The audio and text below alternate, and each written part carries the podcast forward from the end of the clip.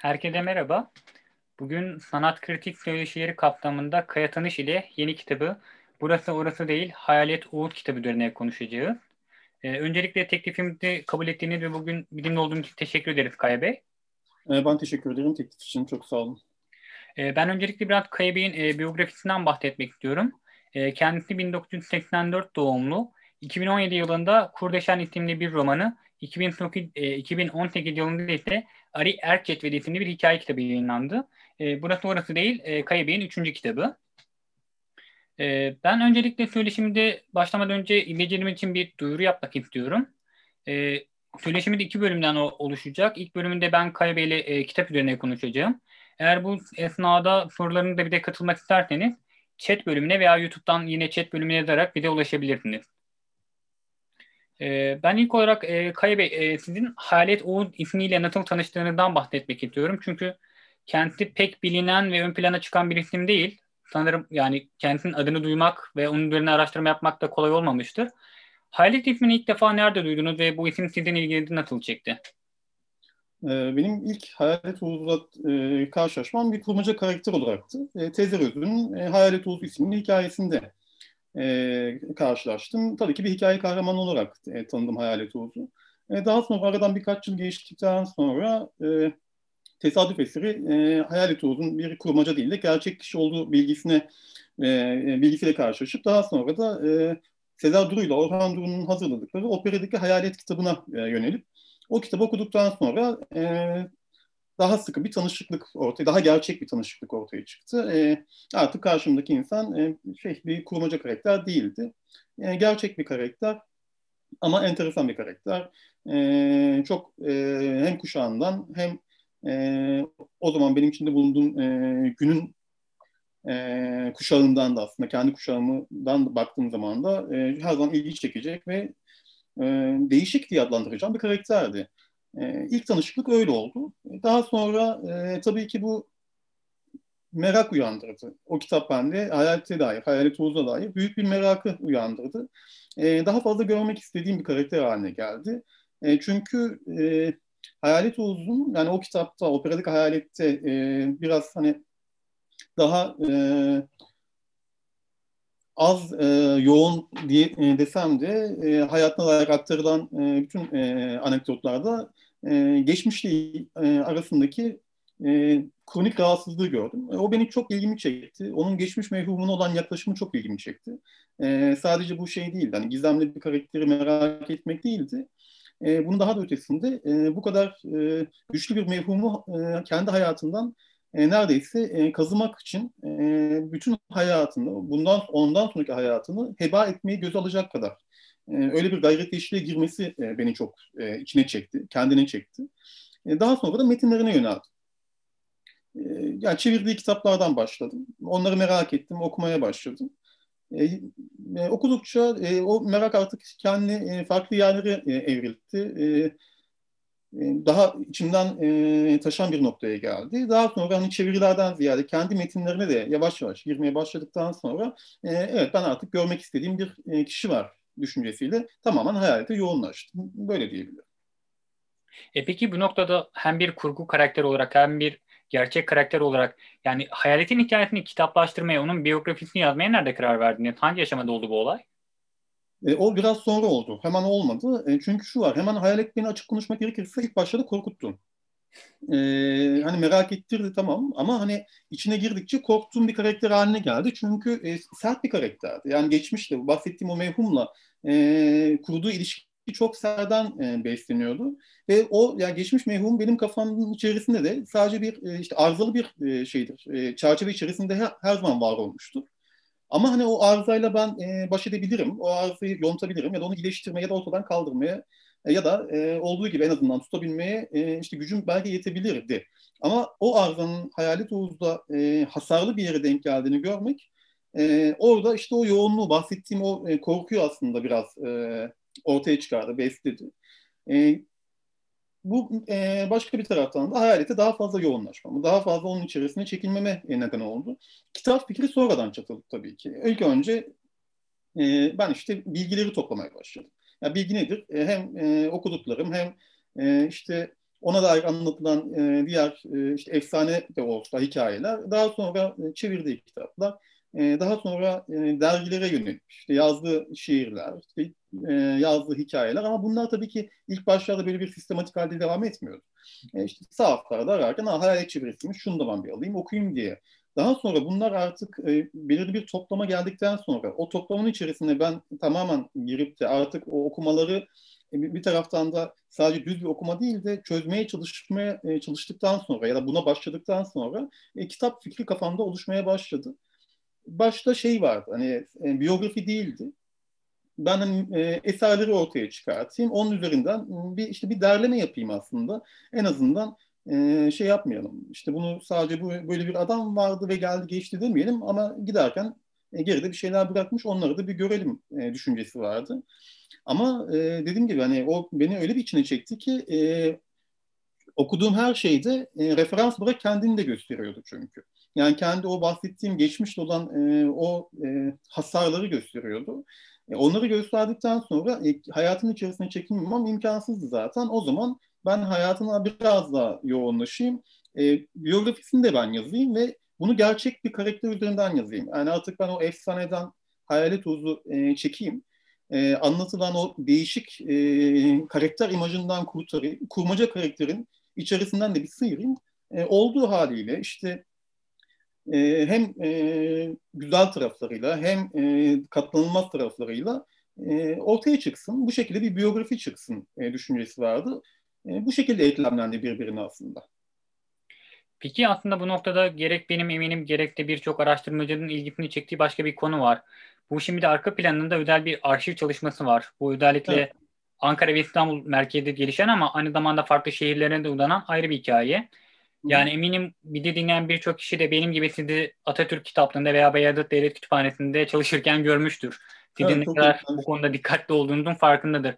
Peki biraz bu arşiv çalışmasının nasıl ilerlediğinden, nasıl geliştiğinden, bu kadar farklı belgeleri, bu kadar farklı şehirlerde, kütüphanelerde nasıl bulduğunuzdan bahsedebilir misiniz?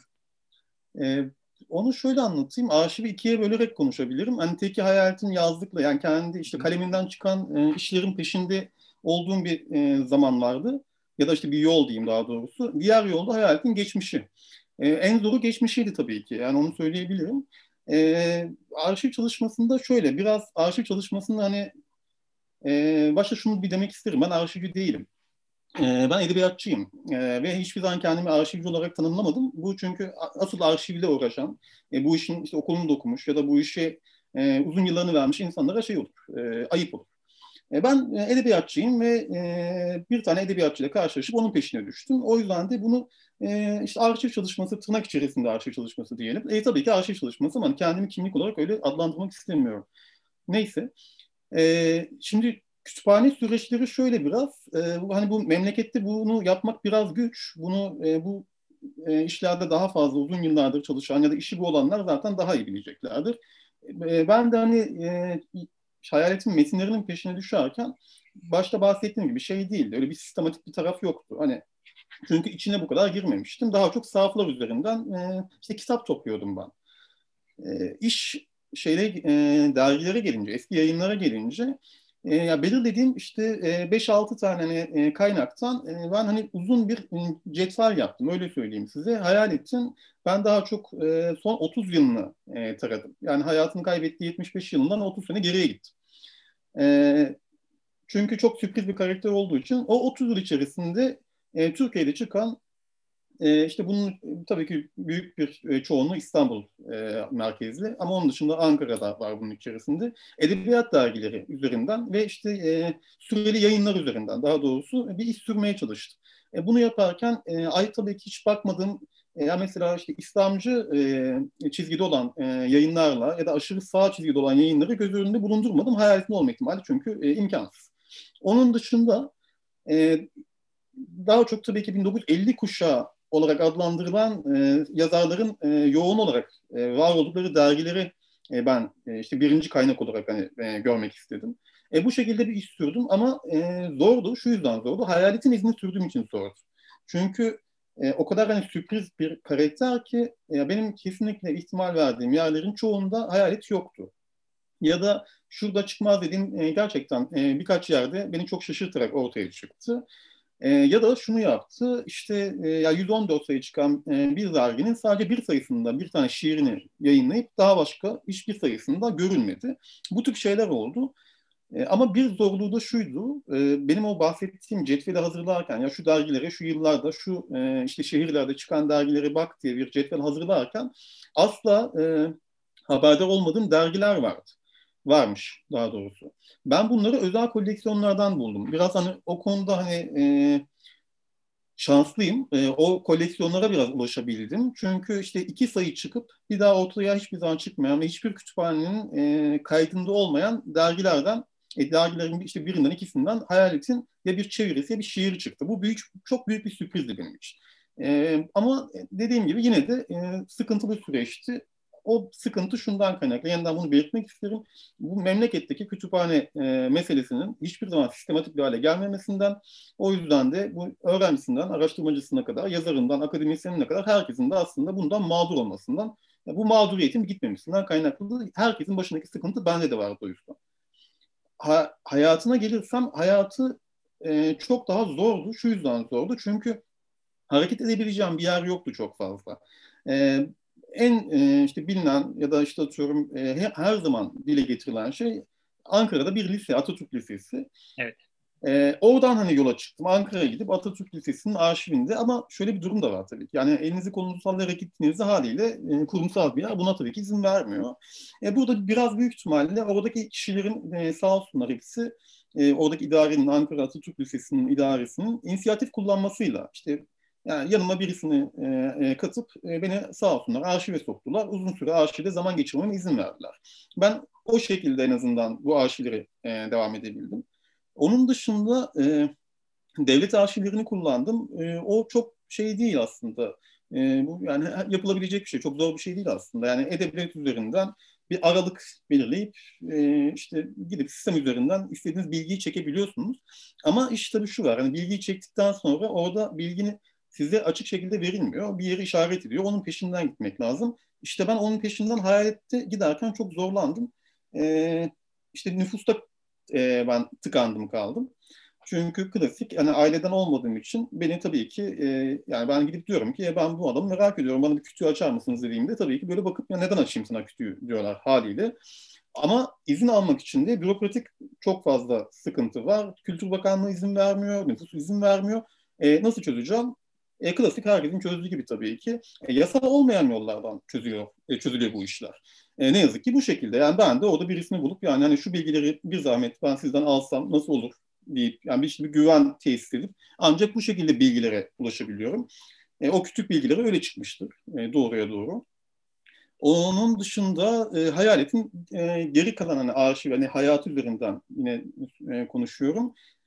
Ee, işte kitapta benim hani belirttiğim yaşadığı çünkü nerede yaşadığı çok fazla bilinmediği için ya da bir izi olmadığı için sadece söylentiler üzerinden ya da bir iki tane e, aktarım yazılı bir aktarım üzerinden çıkan bir, bir iki ev vardı. Onların peşine de yani klasik işte sokaklarda evleri arayarak mezarlıkta mezarlığı arayarak geçti. E, sadece dediğim gibi hani e, kolay değildi. E, yazılı belgenin peşine düşmek daha kolaydı ama şey e, yaşamın biraz daha beni e, zorladı açık konuşmak gerekirse.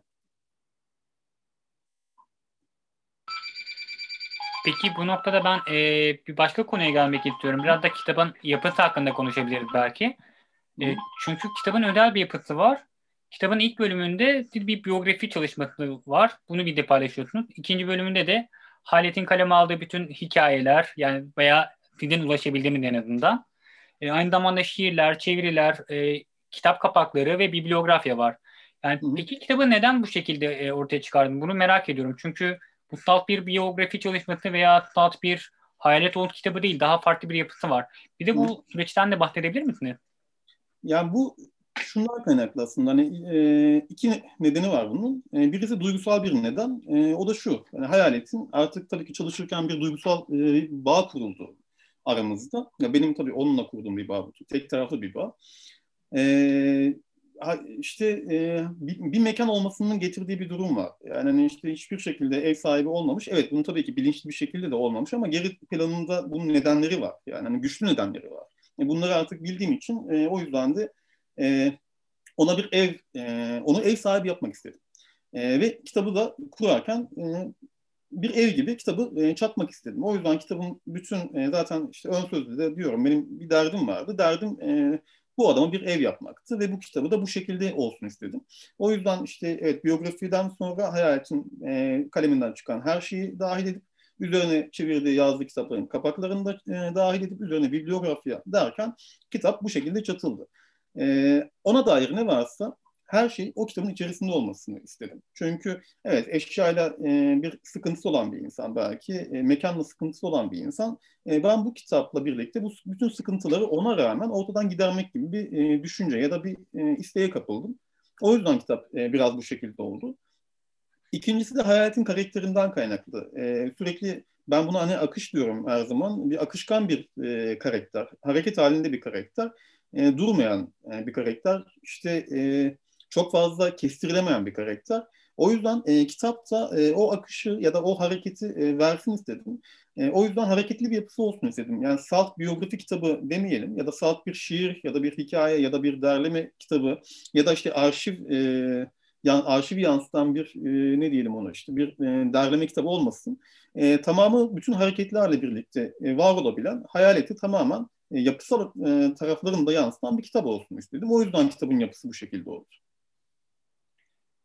Peki tam da bu kitabın yapısından bahsederken değinebileceğimiz başka bir konu var. O da sanırım kitabın başından sonuna istisnatın her sayfasında neredeyse bir dipnota denk gelmek.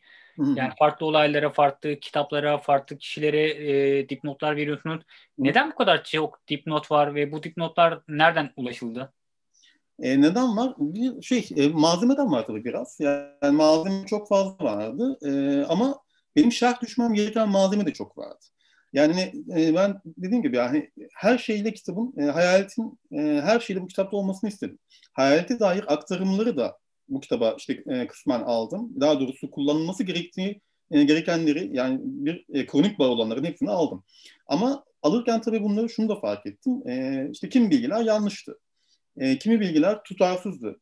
E, kimi bilgiler hayaleti yansıtmaktan çok uzaktı. O yüzden bunları dipnotlarla bir şekilde belirtmem gerekiyordu. Bu bir. İkincisi şu var. E, klasik bir e, biyografi kitabı yazmak istemedim. Bunu da hani çünkü hayaleti yani hayalet gibi bir karakterin klasik bir şekilde e, bir biyografi kitabının içerisine sığdırılabileceğini düşünmüyorum. Hiçbir zaman düşünmedim bunu. E zaten kendim de yazamazdım. Yani hani, e, çok düz bir biyografi kitabı yazamazdım. Hayalete dair hiçbir şekilde zaten yazamazdım. O yüzden de bu kitabın yapısı biraz böyle oldu. O dipnotlar o yüzden e, hem işte e, kimi yanlış bilgileri düzeltmek için, e, kimi yerlerde e, evet işte şarh düşmek için belki, e, kimi yerlerde hayaletin hakkını korumak için aslında. E, çünkü biraz kitabın amacı da buydu. Hayaletin hakkını biraz e, ben korumak istedim. Bu kitap o yüzden şey değil e, tarafsız bir kitaptır ama tarafsızlığının yanı sıra şu var. E, hayaleti e, her zaman daha yakınında duran e, bir kitaptır. Benim dilimde, benim yazımda hayaletin her zaman e, o, omuzlarımız yakındı birbirine öyle söyleyeyim ben size. E, o yüzden biraz böyle oldu. O yüzden ben kitabın içerisine çok girdim çıktım. Yani bu işte ya klasik bir anlatım olsun istemedim açıkçası. Hani e, hayalet çünkü benim e, uğraştığım kişi. E, zaten uğraştığım kişiyi çeken taraf yani sadece beni değil ona dair bir ilgiyi yıllarca canlı tutan taraf da e, onun zaten o farklı e, tarafı, klasik olmayan tarafı, ayrı, aykırı duran tarafı. O yüzden de kitabı e, işte e, üslup olsun, dil olsun, yapısı olsun. E, ona biraz daha e, o şekilde yaklaşabileceğimi düşünüyorum. Biraz daha farklı olsun istedim. E, o yüzden öyle oldu. O yüzden arada işte parantezlerle ben girdim. E, kendi hikayemle e, harmanladım kimi yerlerde, e, kimi yerlerde işte dipnotlarla e, başka alanlar açtım. Son ke, e, kertede şeyi de söyleyeyim tabii. İşte belki hani bir iki dipnottan yola çıkarak söylüyorum. E, benim için şey değil kitap e, ya da bir herhangi yazı daha doğrusu belki de. E, yazı bir e, her işte herkesin yapabileceği şeyler vardır. Ben bunu yazıda yapmaya çalışıyorum her zaman e, kendimi oradan e, tanımlamaya, oradan konumlandırmaya çalışıyorum. E, benim için sadece öyle kutsal bir şeyler atfettiğim bir yer değil. Benim için bir alan, savaşmayı istediğim bir alan benim. Benim işte ya da mücadele etmeyi istediğim bir alan. O yüzden de bu kitabın içerisinde de bir alan varsa bu alana evet ben haddimi aşarak kimi yerlerde girerek bazı durumlarda mücadele etmem gerekiyordu. O yüzden de o dipnotlar biraz daha aldı, genişledi. Öyle söyleyeyim. Belki tam da bu noktadan Halet'in e, kendisine ve yaşam öyküsüne geçebiliriz. Hı hı. Peki yani Halet aslında doğumundan itibaren büyük bir karmaşanın içerisinde bu aileyle başlıyor en başta. Anne babası, üveylik meselesi, e, sürekli bir taşınma hali. Peki e, Halet'i Halet yapan en temel şeyler nelerdir bu noktada? Halet nasıl kendi kimliğini bulabilmiştir ve nasıl e, bu kadar aykırı bir karakter olabilmiştir? E, kendini kaybetmiştir çünkü. Yani net kendini kaybetmiştir başta e, travmatik bir çocukluk geçirmiş. E, o çocukluğun e, sıkıntılarını zekasıyla e, aşmış. E, daha sonra da e, kendine çok erken bir yaşta yani öyle e, 20'ler falan değil daha erken bir yaşta başka bir gerçeklik tasavvur etmiş. O gerçekliğin içerisini, e, o çerçevenin içerisini doldurmak için de e, bir yapı inşa etmiş. E, hayaletliğe tabii ki İstanbul'a geldikten sonra, yani daha doğrusu 55 yılından sonra aslında hayaletliğe yani şey olarak, e, isim olarak e, üzerine giyiyor onu. Ama öncesinde zaten e, onun e, altyapısını oluşturmuş. Öncesinde e, yaşam e, e, şeklini bambaşka bir tarza e, işte ulaştırmış. Ulaştırmanın daha doğrusu ilk adımlarını atmış zaten. E, biraz ondan kaynaklı. Hayaletliğe ben hani kendini kaybetmesinden kaynaklı bakıyorum aslında. Şey değil. Yani anne tarafından işte ya da anne babanın ayrılması e, sonucunda 6 yaşından sonra bir başka bir evde başka bir anneyle, başka bir e, geniş aileyle e, çocukluğunu geçiren bir karakter ve e, suskunlaşan, e, içeri çekilen bir karakter. Yani çocukken içeri çekilen bir karakter. E, ve bu içeri çekilmeyi de hiçbir zaman e, bir daha da e, gidermek istememiş bir karakter. İstanbul'dayken biraz tabii ki açılan bir karakter. E, ama o açılması da mücadele için gerekli bir karakter, e, şey, e, eylem aslında. E, bunlardan kaynaklı. E, o çocukluktaki e, sıkıntılı zamanların ya da o travmatik durumların e, işte ya kitapta e, mümkün olduğunca açmaya çalıştığım o Ankara'daki evin e, karakterini yarattığı e, karakterini attığı temel aslında. Hayaletin temeli orada atılıyor aslında. Çok çocukken atılıyor. Sadece e, Hayalet bunu biraz daha devam ettirip İstanbul'da da işte 55'ten sonra Selahattin Hilal tarafından adı konuluyor Hayalet diye. Yani Hayalet aslında kendine o adı zaten çoktan hazırlamış. E, birisinin işaret etmesi gerekiyormuş. Peki bu aslında Ankara'daki eve geçmeden önce bahsetmemiz gereken ve bu travmaların da en büyük nedeni annenin hiç olmayışı neredeyse. Çünkü kısmen. Yani belirli bir zamandan sonra olmayış. Evet. E, yani e, peki bu annenin boşluğunu Halet nelerle doldurmaya çalışıyor veya doldurabilmiş midir? Bu annenin kaybı nasıl bir travmaya dönüşmüştür Hayalet'in karakterinde? Ya Hayalet şöyle bugünden şunu diyebilirim rahatlıkla. Hayalet annenin boşluğunu herhangi bir şeyle dolduracak bir karakter değil. E, doldurmaz, doldurmak istemez. O boşluğu ortadan kaldırmak için de kendini yok etmiş zaten. E, hani evet eğer illa bir şeyle doldurması üzerinden bakarsak Hayalet kendi yokluğuyla annenin yokluğunu doldurmaya çalışmış bir karakter. Anne hayatında var tabii ki. E, 6 yaşına kadar var. 6 yaşından sonra hayatından çıkıyor anne. Ya burası ilginçtir. E, her zaman Hayalet'in biyografilerinde işte e, biyografi değil, daha doğrusu ona dair ilk kurulan cümleler işte annesi tarafında e, annesi bilinmeyen bir nedenden ötürü babasını terk etmiştir ve hayalette e, annesiz kalmıştır ve hayaleti de terk etmiştir. Üzerine kurulan bir durum var. Ben buna e, katılmadım. Kitapta da katılmadım. Yine katılmıyorum haliyle. Çünkü şu yüzden e, orada e, bu belirlenemez bir şey ya da belirlenmiş olsa bile bunun anneyi kötü bir anne yapacağı e, sonucuna ben varmıyorum. E, tamam bir tabii ki 6 yaşındaki bir çocukta bir etki yaratacaktır ama şeyi bilmiyorum kesin konuşamayız burada. Anne iki neden var. Hani hayatın hayatından çıkması için annenin. E, birincisi ya e, evet terk etmiştir. Hem e, eşini hem çocuğunu ya da buna mecbur bırakılmıştır. Biz bunu bilmiyoruz. İkisinde de şu var, anneyi aklarım. Çünkü e, bana göre tabii e, yani çocuğunu terk edebilmeyi göze alan e, bir anneyi ben daha hakiki, daha gerçek bir anne olarak gören bir kişiyim. E, çünkü onun altından o e, yükün e, altında durabilmek, e, o cesareti gösterebilmek e, zaten güçlü bir e, kadın imgesini yaratıyor benim gözümde ve güçlü bir anneyi yaratıyor. O yüzden de anneyi oradan sıyırırım ve şeye yanaştırmam. E, kötü kadın anne e, etiketini vurmam ona. Ama tabii ki bunun hayaletin e, zihninde yarattığı durum şu. E, bir sıkıntı, ama asıl sıkıntı hayaletin annesinin ortadan kalkması değil. Asıl sıkıntı hayaletin annesinin ortadan kalktıktan sonra içinde bulunduğu durum. Yani e, işte Ankara'daki o eve taşınma halleri. Babasının bir başkasıyla evlenmesi. Evlendikten sonra evlendiği kişinin e, ailesinin e, yaşadığı büyük konağa yerleşmesi. yerleşirken hayaleti de yanında götürmesi tabii ki. Şimdi hayaleti biz buradan görmemiz gerekiyor. E, hayaletin annesinin işte neden ortadan çıktığını, e, gittiğini ya da niye kaybolduğunu bilseydik hayaletin hayatında ne değişirdi? Hiçbir şey değişmezdi. Bizim hayalete dair bakışımızda ne değiştirdi? Hiçbir şey değiştirmezdi. Hayaletin hayaletliğini görmemiz için anneye değil, bizim Ankara'ya, Ankara'daki işte e, Nezihe Arazların, yani Rıfat Araz'ın, Rıfat Bulgurlu'nun aslında e, yaş, e, var olduğu e, konağa bakmamız lazım. Hayaletin orada geçirdiği üvey evlatlık zamanlarına bakmamız lazım. Çünkü bütün mesele, bütün e, o hayaletliğin yapısı, oradaki eğer bir düğüm varsa o düğümü açmak için o evden bir girmek gerekiyor. O yüzden ben her zaman orayı görüyorum açıkçası. Anneden ziyade Ankara e, hayaletin hayatında her zaman daha e, belirleyici olmuş, daha travmatik olmuş. Hayalet bu yüzdendi. Bu yokluğu eğer illa bir yokluktan bahsedeceksek annenin yokluğu tabii ki bakidir. Ama e, o evde yaşadığı e, ya da o evde karşılaştığı, o evde e, bir noktada e, dayatıma işte maruz kaldığı şeyler hayalette başka bir e, yokluğa e, ulaşmıştır zaten. İşte sertlik katmıştır kendine, öfke katmıştır. Ama bunlar kolay şeylerdir. Bunlar daha kolay üstesinden gelinebilecek şeylerdir. Ama asıl mesele hayaleti hayalet yapan mülkiyet karşıtlığı, eşya karşıtlığı ve sevginin hiçbir zaman dolaşımda olamayacağı gerçeği, ilişkinin, herhangi bir ilişki biçiminin, herhangi bir ilişki yapısının asla gerçek olmadığı ve kurulamayacağı e, hakikati o evde çatılmıştır. O yüzden ev her zaman daha önemlidir bence.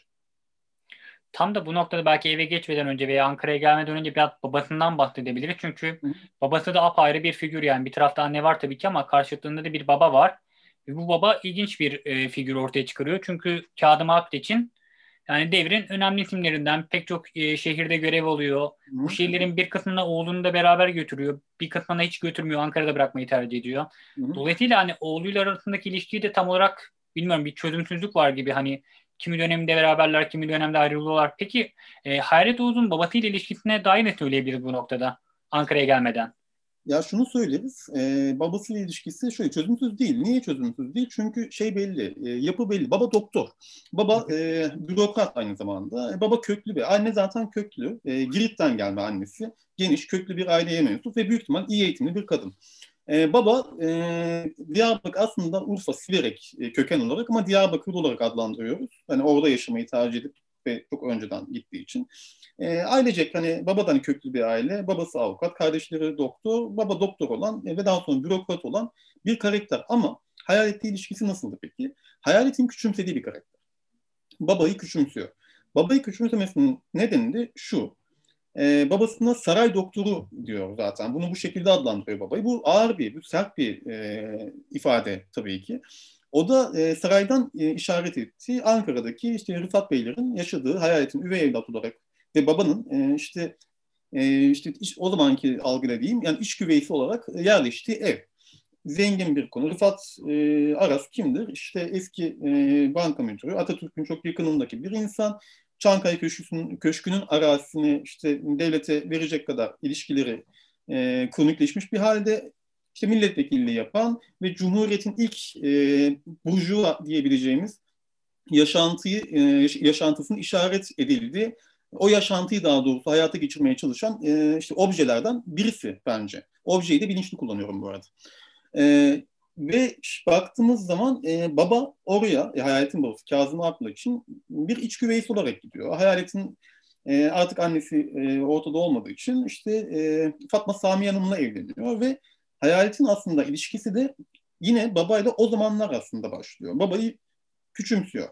E, saray doktoru diyor. Hani rahatı seçti diyor baba için. E, çünkü e, güçlü karakterlerin yanına gitti. Onların yanına bir şekilde sokuldu aslında ve orada var oldu diyor.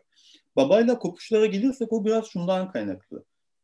Baba Hakkari'ye gidiyor. İşte Hakkari'de e, hem e, sağlık müdürlüğü hem halk evi müdürlüğü yapıyor Hakkari'de. O zaman hayalet gitmiyor. Ankara'da kalıyor. O şundan kaynaklı. Büyük ihtimalle e, o zaman zaten e, eşi Fatma Sami Hanım da gitmez. E, gitmiyordur daha doğrusu. Benim yorumum tabii ki.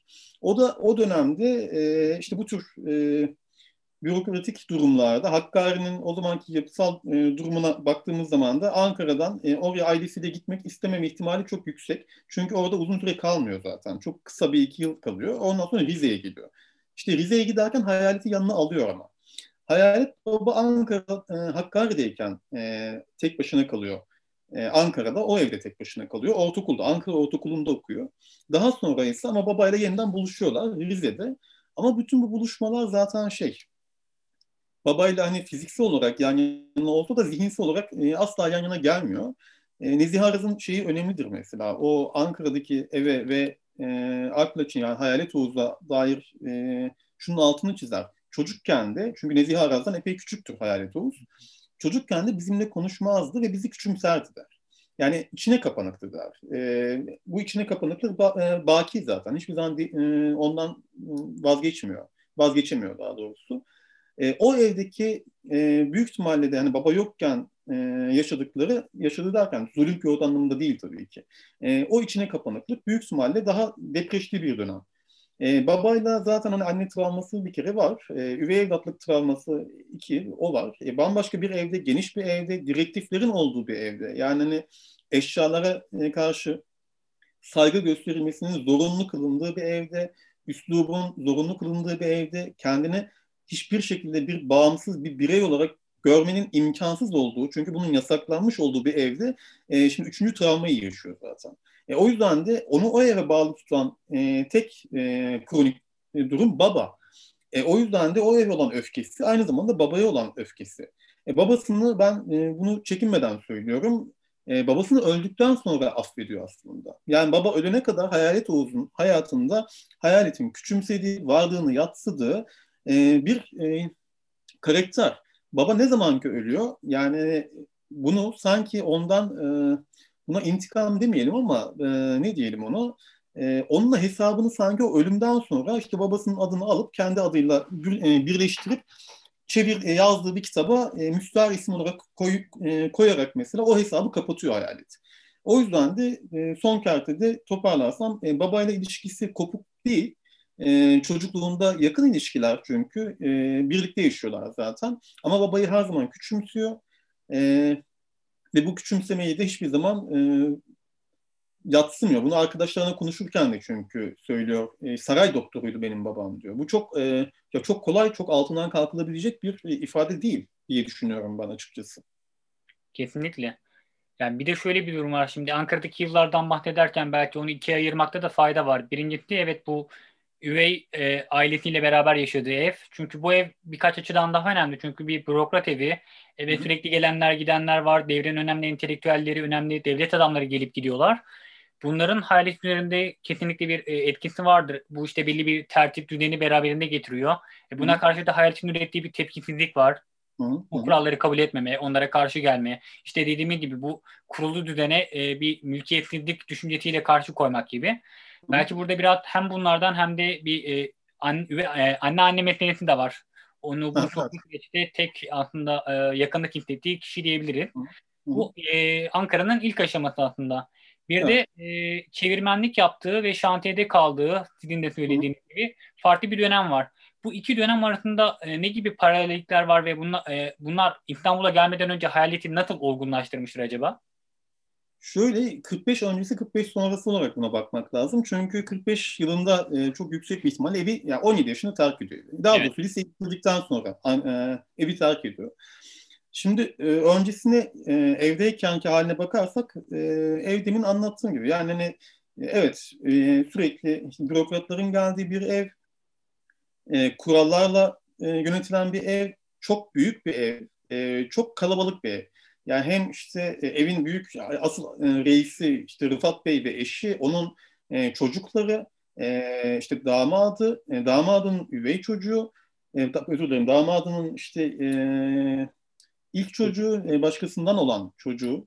E, daha sonra bir de e, Nezihe Araz'ın dile getirdiği şey vardır eve dair. E, diğer akraba çocukları da. Yani hani hayalet dışında da orada aslında çocuklar var. O da biraz nüfuzlu bir aile. İşte e, büyük ihtimalle tabii ki o evde çalışan insanlar da var. Çalışan insanların çocukları. Onları da kattığımız zaman e, muazzam büyüklükte bir e, yapı var orada. Evin bütün e, yapısal e, konumlanışı hayaletin tabandan tabana karakter olarak zıt, e, hayaletle zıt bir yerde. Daha doğrusu hayalet zaten bu e, yapıya e, karşıt kendini e, geliştiriyor, büyütüyor. E, orada şu var tabii e, şeyi bilemeyiz. E, Fatma Samiye Hanım'la üvey anne ile hayalet arasındaki ilişkinin e, nasıl bir ilişki olduğu bilinmiyor. Bilinmesi imkansız bir ilişki zaten o. Nezihe Araz'ın tanıklığına baktığımız zaman ablasına dair, ablasıyla Hayalet Oğuz arasındaki dair ilişkiye hiçbir şey söylemiyor. Sadece bir iki e, kendi evi anlattığı kitabında bir iki yerde hani ablasını e, işte sitayiş de bahsediyor ondan e, ve hem e, güzel bir e, kadın e, olarak bahsediyor hem çok becerikli, yetenekli birisi olarak bahsediyor. Annesini de çok fedakar, çok sevecen, ne diyelim ona, şefkatli bir karakter olduğunu dile getiriyor. E, ilginç tarafı Hayalet Oğuz'a dair konuşurken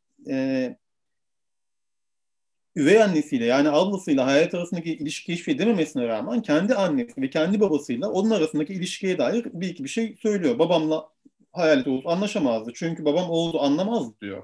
Hani içine kapanık olduğundan, yadırgı bir halde olduğundan onu anlamazdı ve o yüzden pek sevmezdi diyor. E, Hayalet onu sevmiyor tabii ki. Ama anneyle iyi yani e, üvey anneannesiyle iyi anlaşıyor.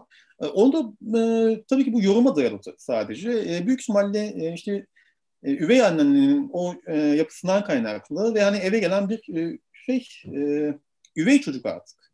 Yani hani 6 yaşında e, o eve gelmiş bir üvey çocuk ve işte e, üvey annenin e, ya Fatma Sami Hanım'ın e, onunla kurduğu ilişki e, yaş üzerinden de bakabiliriz. Ya bir de yani evleniyor ve evlendiği adamın bir tane çocuğu var. E, onunla e, büyük ihtimalle yakınlaşması, bu dediğim gibi bunlar yorum sadece, e, çok mümkün e, olmayabilir ama annesinin yakınlaşması daha mümkün. Daha o hani klasik ifadeyle görmüş geçirmiş e, bir e, düzenden geldiği için. Ama e, orada şu var, e, hayalet metinlerine gelirsek e, o evi ve üvey anne e, meselesini metinlerine yansıtmıştır ama. E, tabii ki şimdi buradan yola çıkarak yine de şey olur, hakkaniyetli olmaz. E, üvey anneyi işte burada hani çok fazla e, eleştirel yaklaşmak ya da e, eve yaklaşabilirim. Anneye çok yaklaşamıyorum. Anneye çünkü şu yüzden de yaklaşamıyorum. 6 yaşındaki bir çocuğun üvey anne algısı ona tabii ki hasarlı gelecektir. E, çok iyi bir anne de olsa bunun çok fazla e, o hasarın çok e, hasarı giderecek kadar etkili olacağını düşünmüyorum. O yüzden sonradan yazdığım metinlerde kimi üvey anne göndermeleri ya da e, burası acıdır tabii de işte bu hani besleme çocuk e, göndermeleri e, o, o aslında evi yansıtan e, durumlar. Hani üvey anne tamam belki Fatma Sami Hanım işaret ediyordu ama e, daha ağır olan taraftan baktığımızda besleme çocukla e, oradaki evi işaret ediyor. Hatta şey çok e, ilginçtir. Çevirdiği bir kitapta, e, kitabın ismini şimdi hatırlamıyorum, kitapta belirtmiştim. E, çevirdiği bir kitapta mesela bir e, yurttan bahseder. E, işte kız bir kız yurdundan bahseder. Oradan kaçırılmaya çalışılan e, ve o yurdu ta, e, ta, tasvir ederken orayı sevmez hayalet olur çevirirken de.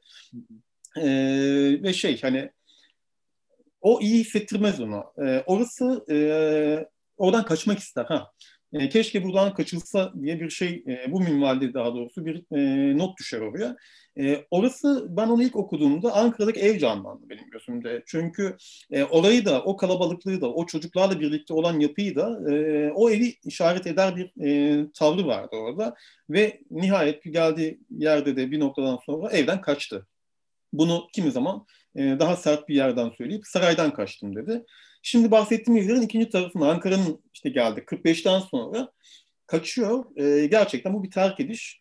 E, güçlü bir karar. E, arkasında durduğu için de e, gerçekten e, şaşırtıcı bir durum. 17 yaşındaki bir e, karakterin e, böyle bir şeye karar vermesi, bunun altını doldurması, geri caymaması önemli bence. E, ne yapıyor Ankara'da? E, yine İstanbul'da bu 55 sonrası ya yani daha doğrusu hayatının sonuna kadar o kurguladığı yaşamın ilk e, adımlarını orada atıyor. E, yine orada e, hızlı, geçişken bir karakter halinde e, başka farklı mekanlarda e, kalıyor. Ve yavaş yavaş Ankara'da bu başlıyor. Sadece bir aralıkta Hilfanlı Barajı'nın yapımında e, çevirmen olarak çalışıyor. O da e, Şerefli Koçhisar tarafında yapılan bir baraj. İşte ben hani barajın e, çünkü Hayalet Oğuz'un daha doğrusu şöyle e, bir baraj inşaatında, şantiyesinde çevirmen olarak çalıştığı bilgisi vardı. E, yanlış hatırlamıyorum. Tabii Demir Özlü'den var bu bilgi. Demir Özlü demişti e, ben hangi barajda çalışmış olabilir diye işte bir mantık yürütüp onun izinden gittiğimde Hirfanlı'ya ulaştım. Hirfanlı aynı zamanda hayaletin e, orada tam işaret edilen yılları da kapsıyor. Ankara'ya olan e, mesafesi. Orada bir dönem e, çalışıyor çevirmen olarak. Büyük ihtimalle şantiyede kalıyor zaten. Ankara'ya döndükten sonra yeniden İstanbul öncesi bunların tamamı. E, kendi e, metninden yola çıktığımızda e, Ankara'da İstanbul merkezi bir gazetede çalışıyordum diyor. Orada çalışırken ise e, sabit bir mekanı yoktur. E, bunu da e, nereden söylüyoruz? E, yine e, arkadaş e, birazdan gelecek ismi aklıma. E, Ankara'daki arkadaşların evinde e, kalması üzerinden hani bunu söyleyebiliyoruz. Çünkü daha sonra İstanbul'a yerleşen arkadaşları Ahmet Oktay bunlardan birisidir. E, işte Ankara'da e, bir dönem bizim evimizde de kaldı, bir dönem burada da kaldı diye e, her zaman e, bahsetmişlerdir. E, o yüzden Ankara İstanbul'dan önceki hayat daha doğrusu ve 17 yaşından sonraki hayat e, kimi zaman İstanbul'a bir gel git yaparak ama çoğunluğu Ankara ve Ankara'nın etrafında geçiyor. 54'ten sonra ise e, tamamen şey İstanbul'a geliyor. Bunu da hani kesin tarihi e, niye söylüyorum? Şu yüzden söylüyorum. Tezer Özlü'yü referans alarak söylüyorum. Hayalet hani önceden İstanbul'a geldiği bilgisi şuradan var zaten. Ee, diğer arkadaşları diyorlar arada sırada görüyorduk biz Hayalet'i ama öyle bir yakınlık yok ya da bir tanışıklık tamamen yok. Ee, onu e, işte Metin Eloğlu'nun e, evi üzerinden ben hani söyleyebiliyorum. Onun evinde uzun süre kalıyor Metin Eloğlu. Askere gittikten sonra da o evde kaldığı söyleniyor. E, Metin Eloğlu 50'den önce askere gittiği için Hayalet 50'den önce orada kalmış. O bilgi kesinleşiyor. Tezeröz'ün e, bahsettiği yerden baktığımızda da e, kendi Fatih'te yaşadıkları aile evinde ilk e, Sezer Duru'yla birlikte balkondan odaya abilerin Demiröz'ün odasına baktıklarında Hayalet Oğuz'u orada ilk gördüklerini ve tabii ki çok e, fiziken çok zayıf olduğu için kendilerini şaşırttığını söyleyerek İstanbul ilk geldiği zamanı işaret ediyor e, Tezer Özlü. E, Hayalet'in de o dönemi zaten. O da 54 yılına denk geliyor. Ondan sonra ise zaten İstanbul'dan ara ara e, yok olsa bile e, bunlar şey değil. E, uzun e, yok oluşlar değil. E, 20 sene boyunca neredeyse 21 senede diyebiliriz. Hiçbir şekilde hareket etmiyor zaten. Tabii ki. Yani. Yani 17 yaşındaki bir çocuğun zaten İstanbul'a gitmeye karar vermesinin arkasında hiçbir şey olmadan zaten büyük bir cesaret örneği. Burada zaten farklı bir mesele daha var. Özellikle liseyle alakalı. Liseyi Ankara'da mı bitirdi yoksa Haydarpaşa'da bitirdiğini söyleyenler de var. Hı. Yine farklı görüşler var. Bu Hı-hı. ilk veya belki hani İstanbul'a nasıl geldi veya ilk geldiğinde neler yaptığı bu biraz sanki şeyde kalıyor. Burası Bilgiden evet bu iyi oldu. Ha, pardon özür dilerim. Yok tabii devam edin buyurun. Ya bu iyi oldu bunu sordunuz çünkü şu yüzden evet e, şimdi hani lise muamma aslında çünkü ben kitapta da şeyi söylüyorum. Ankara Atatürk Lisesi'nin arşivine ben e, iki kere, üç kere girdim. Ve üçünde de e, şey yok. Yani bir mezuniyet bilgisini ben bulamadım. E, yok e, hiçbir şekilde mezuniyet bilgisi yok. Hani ama şu var tabii ki. Yani orada e, o zamanki e, yapı düşünüldüğünde ortaokulda hani okumak, yani ortaokulu okuyor zaten orada daha doğrusu. E, mezun oldum diyor. Hayalet kendi de zaten e, işte e, Nurullah Atıç'ı biraz hani işte bir kinayeyle e, bahsettiği bir küfür isimli bir yazısında Ankara Atatürk Lisesi'ndeki şeyden bahsediyor. İşte mezuniyet durumundan bahsediyor. E, Atıç'ın işte düşük not vermesinden yola çıkarak. Şimdi e, şunu söylemek lazım. Hayaletle ben bu kadar yıl uğraşırken her zaman şu e, zihnimin bir tarafında duruyordu. Hayaleti ne kadar hani ortaya çıkarmaya da ne kadar ona inansam da hayalete inanmadığım bir yer de var benim her zaman. Yani hayalet beni o konuda hiçbir zaman e, hayaleti ben e, her zaman aşırı güvenilir bir karakter olarak görmedim. E, görsem bu kitabı zaten bitiremezdim. E, o yüzden mezun olup olmadığı meselesi e, muallakta. Ankara Lisesi'nden mezun oldum dese de e, benim yaptığım üç tane Ankara'da lisedeki kazıda bu ortaya çıkmadı. Haydarpaşa'ya geldiğimiz zaman Haydarpaşa Ergin Ertem tarafından e, Alp Kur'an'dan aktarılarak dile getirilen bir düşünce. Ama doğru olma ihtimali biraz e, Ankara'dan daha zayıf bir ihtimal. O da şundan kaynaklı. Çünkü Alp Kur'an'la ilgili e, lisenin işte Galatasaray ayağının da olduğuna dair e, bilgiler olduğu için e, orada hani Ergin Ertem'in karıştırma ihtimali de yüksek açıkçası bu bilgiyi. Artı şu da var tabii ki. E, Hayalet'in e, bu benim yorumum. E, kitapta da bu şekilde aldım. E, liseyden mezun olmadan e, ayrılıp ya da kaçıp oradan yok olma ihtimali de yüksek bir ihtimal. Yaban atılacak bir ihtimal değil. E, çünkü şu var, üniversite yok hayatında. Ondan eminiz. E, ben de hani bir taraftan şunu da düşünüyorum. E, tabii ki bu yine sadece şu anki yorum. E, bu kadar zeki bir, çok zeki bir karakter ve çok başarılı bir karakter. Okulda da çok başarılı bir karakter. E, karakterin e, yani üniversite konusunda daha o kadar erken bir yaşta onu hayatından çıkarması bana çok e, olası gelmiyor. Belki mecbur kalmıştık e, diyebiliyorum. O yüzden liseyi bitirmeden kaçmış ihtimali olabilir diyebiliyorum. Ama yine de son kertede tabii ki şey değil. E, orası kesinlikle e, şu şekildedir demem. Peki 17 yaşında İstanbul'a gelmiş bir genç var önümüzde. Birçok farklı meslek yani fotoğrafçılıktan işte çevirmenliğe kadar birçok farklı meslek yapıyor. Yani o kadar çok var ki. Ve böyle bir gencin e, kendisini 50 kuşağı gibi çok zengin e, birçok farklı şair, yazar, sanatçının olduğu bir topluluğa kendisini kabul ettirme süreci var. Yani hayalete baktığımızda hani o kadar büyük bir birikimden gelmediğini söyleyebiliriz aslında. Yani peki bu gencin e, bu insanlara kendisini kabul ettirme süreci nasıl gelişti acaba? Şimdi şu, önce şunu demek lazım. Ee, birincisi şey 17 yaşında gelmiyor şeye e, İstanbul'a. 17 yaşında Ankara'daki evi terk ediyor. İstanbul'a gelmesi yine e, 1954 yılı aslında baktığımız zaman. E, tamamen yerleşiklikten bahsediyorum ama. Hani 17 e, 54'e kadar İstanbul'a gelip gidiyor tabii ki. Ama İstanbul'daki o zamanlarına dair bir aktarım yok. Hiçbir zaman yok. Sadece dediğim gibi işte e, Metin Eloğlu'nun evinde kalma durumundan kaynaklı bir e, e, şey var bir gerçek bir bilgi var. Onun dışında İstanbul'da 54'ten önce şu işler yapmıştır ya da şöyle şurada görülmüştür diyemiyoruz. Yok çünkü görülmüyor varsa bile. Ee, 17 yaşında Ankara'da yine dediğim gibi evi terk ediyor. Ha demin bu arada Ankara'da kaldığı arkadaşı Burhan Tekinli'ydi. Demin aklıma gelmeyen arkadaşı. Ankara'da bir dönem onun evinde kalıyor çünkü. Ee, İstanbul'a 54 sonrası geliyor ve evet birden fazla çok farklı işlerde çalışıyor. Ee, işte ilk e, çalıştığı yerlerden birisi belki de ilk yerde olabilir aslında. E, Limassol Naci'nin fotoğraf e, stüdyosu e, İstiklal Caddesi'nde tünel tarafında olan stüdyo. Daha sonra e, asıl işi çevirmenlik ve e, ona yöneliyor zaten. E, yine Limassol Naci'ye ait e, dil öğretim merkezinde mektupla İngilizce öğretiyor. 60'larda da 60'ların başında da e, çok ilginç bir şekilde e, sinemada e, yönetmen asistanlığı yapıyor. Yani bu e, benim en çok şaşırdığım şey budur. E, iş olarak budur. Çünkü hani tamam sinemayla tabii ki haşır neşir bir insan. Hani senaryo e, onlarca senaryo yazıyor. Kimisi yüzlerce dinliyor. E, ama hani o kadar bilmiyorum demek ne kadar doğru. E, ama şu an yüzlerce senaryoya dokunuyor ondan eminim. E, onlarcasını kendi yazıyor e, yani sinemanın içerisinde bir karakter. Ama iş e, o senaristlik dışında bir iş e, sinemaya dair ortada yokken 62 yılında işte gençlik rüyalarında e, asistanlık yapıyor. E, devamını getirmiyor. Oradan sonra e, başka bir böyle bir asistanlığı ya da başka bir e, görevi ortaya çıkmıyor. Şeye yani, gelirse yani, Halit Refik'in e, onu oldukça beğenmesine rağmen daha doğrusu devam etmiyor. Evet.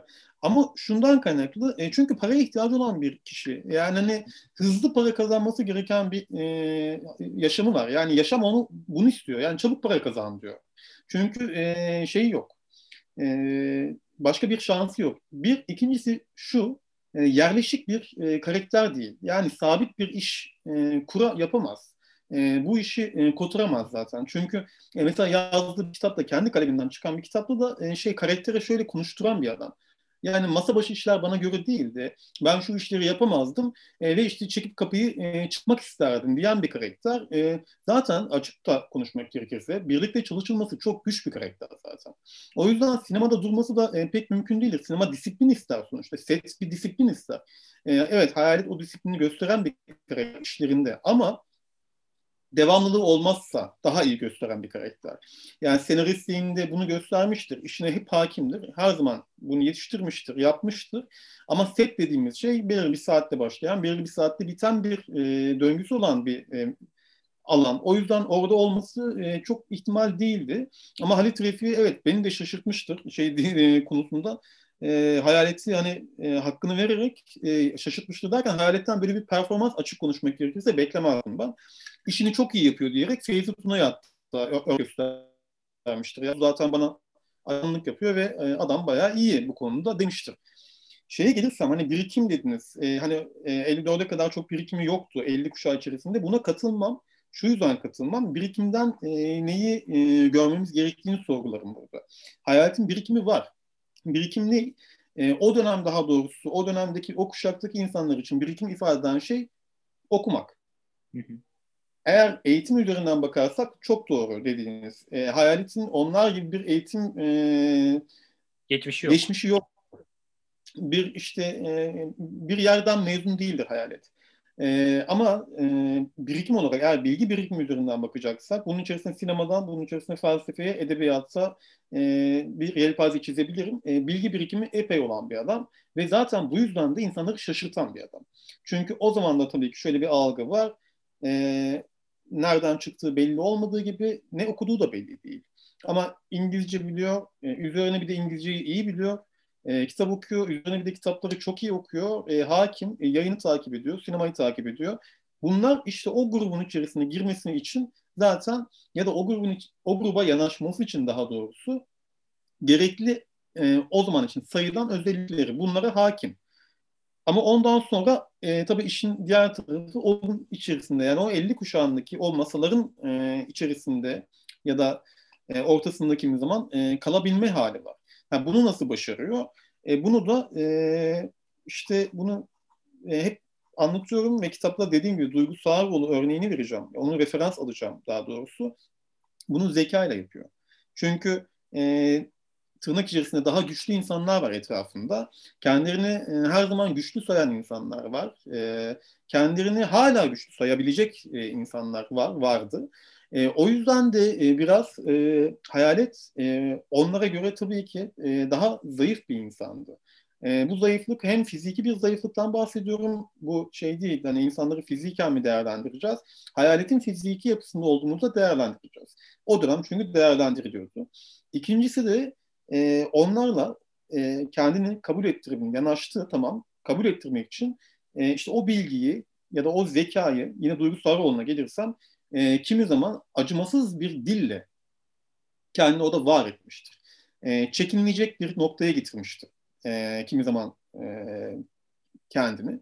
Ama çoğunluğu e, dille ve e, dengeyle. E, bunu Utku Varlık çok güzel altını çizer. Hani denge unsuru diyebileceğim bir kişidir Hayalet Oğuz diye. E, bu çok doğru bir e, e, tanımlamadır. E, şaşırtıcı derecede doğru tanımlamadır. Evet denge e, konusunda çok iyi bir karakterdir Hayalet Oğuz. O dengeyi e, çok iyi kurabilen bir karakterdir ama bunu nasıl yapıyor? Tabii ki bunu zekayla yapıyor.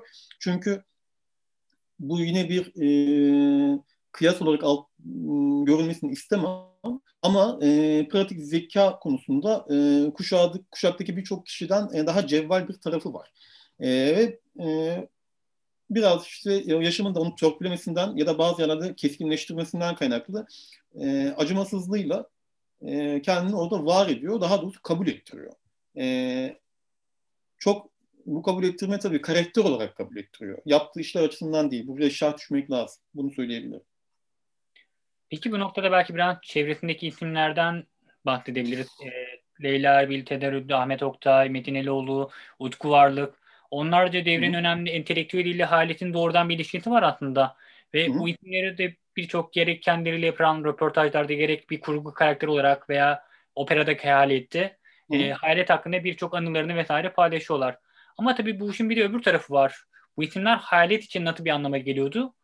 Bunu sanırım sizin anlatmanın daha iyi olur diye düşünüyorum. Ee, evet. E,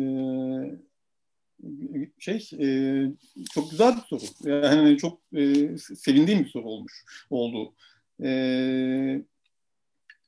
Evet etrafında çok fazla insan var Hayalet Uzun. E, o dönem zaten şöyle bir şey var. Hani Beyoğlu zaten bir merkez. Hem aynı zamanda bir çekim merkezi de. Birçok sanat alanındaki insanları bir arada tutan. E, hayalet bu merkezin tam ortasında. Etrafında çok fazla insan var. E, hem edebiyatçısından işte e, ressamına, e, sinemacısından işte karikatür e, karikatüristine kadar bir sürü insanla e, haşır neşir. E, ama şu e, öncesinde şeyi söylemek lazım. E, hayaletin yakınında olma e, durumuna bir bakmak lazım. Hayalet her ne kadar işte e, yaşamı boyunca İstanbul'daki bütün yaşam boyunca dostlarının evlerinde kalsa da e, kimi zaman işte uzun süreler, kimi zaman kısa süreler e, her zaman herkesle çok yakın ilişkisi olduğunu söyleyemeyiz. zaten sevmediği, haz etmediği kimsenin evinde kalmıyor. Böyle de bir yapısı var. Be zaten beğenmiyor. Yani hani ben yani içine alamadığı bir kişinin evine gitmiyor. Bu da e, onun işte o yapısındaki durumları biraz gösteriyor zaten. E, bir kere şu var, e, kadınlarla e, ilişkisi daha iyi. Etrafındaki kadınlarla olan arkadaşlığı her zaman daha iyi. Ama bunu zaten Leyla Erbil ve Tezer Özlü'nün aktarımlarında e, hayaletin onlara birebir aktardıkları üzerinde ve onların o aktarımları kurmaca e, işte harmanlayıp sunmalar üzerinden görebiliyoruz zaten. E, aynı zamanda şuradan da görüyoruz. Bence burası daha önemli. E, Tezer Özlü ve Leyla Erbil kadar Hayalet Oğuz'un e, o matematiğini çözebilen e, kişi çok çıkmamıştır. İkisi çözmüştür. Leyla Erbil müthiş bir şekilde çözmüştür. Tezer Özlü inanılmaz. Yani Leyla Erbil e, gerçekten matematiği çözmüştür. Tezer Özlü duygusal yapıyı çözmüştür aslında. E, ve e, bunu kurmacayla yapmışlardır ya da bunu yaptıkları şeyi kurmacaya getirmişlerdir. Haklarını her zaman vermek gerekiyor. Her zaman da söylemek lazım bence. Ee, onun dışında tabii ki çok yakın insanlar var etrafında ama şu var. Şimdi bu insanlar ne ifade ediyor? Hayalet Oğuz'a dair. Hayalet Oğuz için daha doğrusu. Ben hani e, şunu diyebilirim Hayalet Oğuz'a dair. Hayalet Oğuz gibi bir karakterin hiçbir zaman e, yakınında çok fazla e, kendine yakın hissettiği çok fazla insan olmaz. E, o yüzden hayalet daha çok hani ilişkilerini bir e, evet belki bir hani tabii ki duygusal bağ vardır arkadaşlarıyla arasında ama bir e, mecburiyet bağı da var. E, ben hani Tezer Özlü'yü, Leyla Erbil'i, e, Demir Özlü'yü aynı şekilde e, biraz ayırmak isterim. Onlarla olan ilişkisini daha ayırmak isterim. Çünkü hem onlara olan aktarımlarından kaynaklı, onlarla paylaştığı durumlardan kaynaklı, hem on, biraz önce dediğim gibi onların hayalet uğuzu çözümleme hallerinden de biraz yola çıkarak bunu söylüyorum e, onlara daha yakın ilişki kurduğunu, onları daha yakın kendi e, hissettiğini, e, yakın hissettiğini söyleyebilirim. E, mesela Tezer Özlü'ye işte e, Heybeli'ye, sanatoryuma giderken e, ait, e, kendine ait olan tek bir valizi ve bir iki tane eşyayı, bunun içerisinde şiirler var ki çok önemli bu onun için şiirleri. Onun Tezer Özlü'ye e, emanet etmesi e, ona verdiği önemi çok net gösteriyor. Ya da beni şaşırtan hayaletin işte Demir Özlü'ye şiir ithaf etmesi. Yani birisine ithaf etmesi beni şaşırtıyor. Ha buna da nereden yola çıkıyorum? Bu benim sadece düşüncem değil. Bu Orhan Duru'nun da düşüncesi. Orhan Duru operadik hayaletleri ne der? Ee, işte valizden benim bir gün hayaleti çizdiğim çizim çıkınca çok şaşırdım. Yani hayaletin buna kıymet verip de bunu saklaması beni şaşırttı da. Yani aslında oradaki herkes de şeyi biliyor. Hayaleti olsa yakınlaşılamaz. Ve kendi o yüzden o insanlar, e, o kuşaktaki insanlar hayalet olduğu için ne ifade ediyordu? Evet arkadaşlarıydı ama çok şey ifade ettiğini düşünmüyorum. Çünkü öyle bir karakterin zaten yakınına sokulmanın çok mümkün olduğunu düşünmüyorum. Öyle bir karakterin insanları kendi içine çekmeyi konusunda çok e, böyle açık olacağını e, asla düşünmüyorum. E, kendini koruması gerekiyor. Ve bu korumanın da dışında yani bütün ilişki biçimlerine, bütün ilişki formlarına zaten e, hayır diyebilen bir karakter bu. Bunun içerisinde yani kutsalı hayatından, eğer buna kutsal diyeceksek, hayatından zaten çıkarmış bir karakter. O yüzden de e, dostluk ilişkisinde de sadece bir iki tane istisna o da onun sınırları da yine kendi tarafından çizilmiş istisnalar bu arada bunu demek gerekiyor. Dışında hiç kimseyle herhangi bir e, yakın arkadaşlık, yakın dostluk kuracağını asla düşünmüyorum. Ee, o kuşakta öyle değerlendirebilirim. Tabii o kuşağın içerisinde şu da var. Bunu da demek gerekiyor. E, hayaletin hem bir kendi akranları var hem ondan daha ufak olanlar var. Yani Hayalet 29 doğumlu e, ve aslında evet, yani Demir Özlü'den de yani daha yani tabii ki Tezer Özlü'den, Leyla Erbil'den daha büyük. O kuşaktaki birçok kişiden de aslında daha büyük. E, öyle bir durum da var. Ama hani akranlık e, belki hani buradan baktığımız zaman e, biraz hani e, kalın çizgiyle görülebilir de o dönem öyle bir şey çok fazla yok aslında. Hani öyle bir akranlık üzerinden giden bir ilişki biçimi de yok sadece. Ama ne var? Şu var. Beyoğlu'na önce çıkma meselesi var. Hani Hayalet Oğuz Beyoğlu'na önce çıkmıştır. Bunu söyleyebilirim. Beyoğlu'na önce çıkmak da Beyoğlu'nda yerleşik olmayı gerektirir. Beyoğlu'da yerleşik olmayı daha doğrusu gösterir. Hayalet o yüzden özellikle ressam kuşağından, oradaki birçok ressamdan e, yola çıkarak baktığımız zaman e, daha önce Beyoğlu'na gelmiştir daha önce Beyoğlu'nda durmuştu. Öyle bir ilişki başlamıştı. Onu söyleyebilirim. Bu noktada belki biraz Beyoğlu'ndan da bahsederken e, Hayret Oğuz'un kaldığı evlerden bahsedebiliriz. Çünkü Sanırım 50'nin üzerinde veya 50 civarında bir ev. Buna evet. daha belki otelleri vesaire de ekleyebiliriz. Birçok kimseyle beraber yaşadığından, birçok evde yaşadığından söz edebiliriz. Peki bu evlerin hayalet için değeri nedir ve hayalet ne sıklıkla yer değiştirir veya kendisi için öne çıkan evlerden bahsedebilir miyiz? Yani bahsederiz ama evlerin değeri yok. Onu söyleyeyim. Ya hayalet için bu tür şeylerin değeri yok. Yani kendi hayatında ya da kendi zihninde bütün şeyleri anlam atfedecek bir zihin yapısı yok. Yani hani oralardan ben hep o yüzden ana aşkın diyorum e, onu tanımlarken. Bazı durumlarda karakteri çok aşkın bir halde. E, o yüzden böyle bir değer e, aramak çok şey değil. Doğru değil hayalette. Ben hani, e, arasak da bunu bulamayız. Evler konusunda da e, şunu söyleyebiliriz. Demin bahsettiğim gibi hani haz etmediği kimsenin evinde kalmıyor. Aynı zamanda ev gerçekten eğer kalınabilecek bir yapısı yoksa evin yani hani, e, dökünen bir evse ya da e, yapı olarak işte ne, nasıl anlatalım e, yani tırnak fakir bir evse orada da kalmayı istemiyor zaten. Tercih etmiyor. Bunu e, Arif Keskin açık Arif açık açık diyor zaten. Bir gün hani benim evimde kaldı İstiklal'de ve ben ona açık açık giderken dedim ki sadece bir gece kalabilirsin dedim. Eve girdikten ve şöyle bir baktıktan sonra etrafa çünkü dedi hani çok dedi vasat bir evdi. Baktıktan sonra e zaten bir daha para versene kalmam ben bu evde deyip dedi ve çıktı gitti. Yani o yüzden evlere bakış açısı biraz şeyden kendi konforu üzerine, konforist bir adam. Bu yapısı var hayalet. Onun üzerinden e, bakmak lazım. Sevmediği insanlara dediğim gibi kesinlikle kalmayı e, tercih etmiyor. E, yoğunluk olarak ama e, Beyoğlu etrafında daha fazla kalıyor. Yani hayat Beyoğlu'nda zaten. Hay- ama e, hayalette şöyle bir durum var. İşte Beyoğlu'ndayken birdenbire işte e, kendini Boğaz'da da bulabiliyor hayalet. Ya da oradayken birdenbire kum kapıdan da çıkabiliyor. E, bu hani hem o gece dolaşan e, o hayalet imgesini de hani biraz yansıtan bir tarafı var. Hem de ev neredeyse, kalınacak ev neredeyse oranın, oranın kokusunu iyi alıyor hayalet. İşte orayı önceden e, bir şey gibi, e, bir hedef gibi belirliyor aslında. Bu evde şu var, ben bu eve sızabilirim düşüncesi. İlk önce büyük ihtimalle o, e, o geliyor, o bilgi geliyor, o bilgiyi yoğuruyor ve eve sızmaya çalışıyor. E, gerçekten de başarıyor. Çok başarılı bu konuda zaten. Sadece e, yanlış hatırlamıyorsam Neşe Dayık tezdir. Bir kişi sadece yanlış hatırlamıyorsam övünür e, bir kere dahi benim evime sızamadı diye. E, onun dışında çünkü mutlaka başarıyor burada hep şey söylerim. Yani Bülent Oran'ın e, evlerinden bahsetmek isteriz. Yani e, bahsedebilirim uzunluk açısından. En uzun onun e, yanında kalmıştır, evinde kalmıştır. E, hem e, şu an Beyoğlu'nda işte ne yazık ki e, ne olacağı meçhul diye bir şekilde duran e, Afrika Hanı'nda e, orada bir ofisi var Bülent Oran'ın. Orada aynı zamanda ev olarak kullanıyor zaten.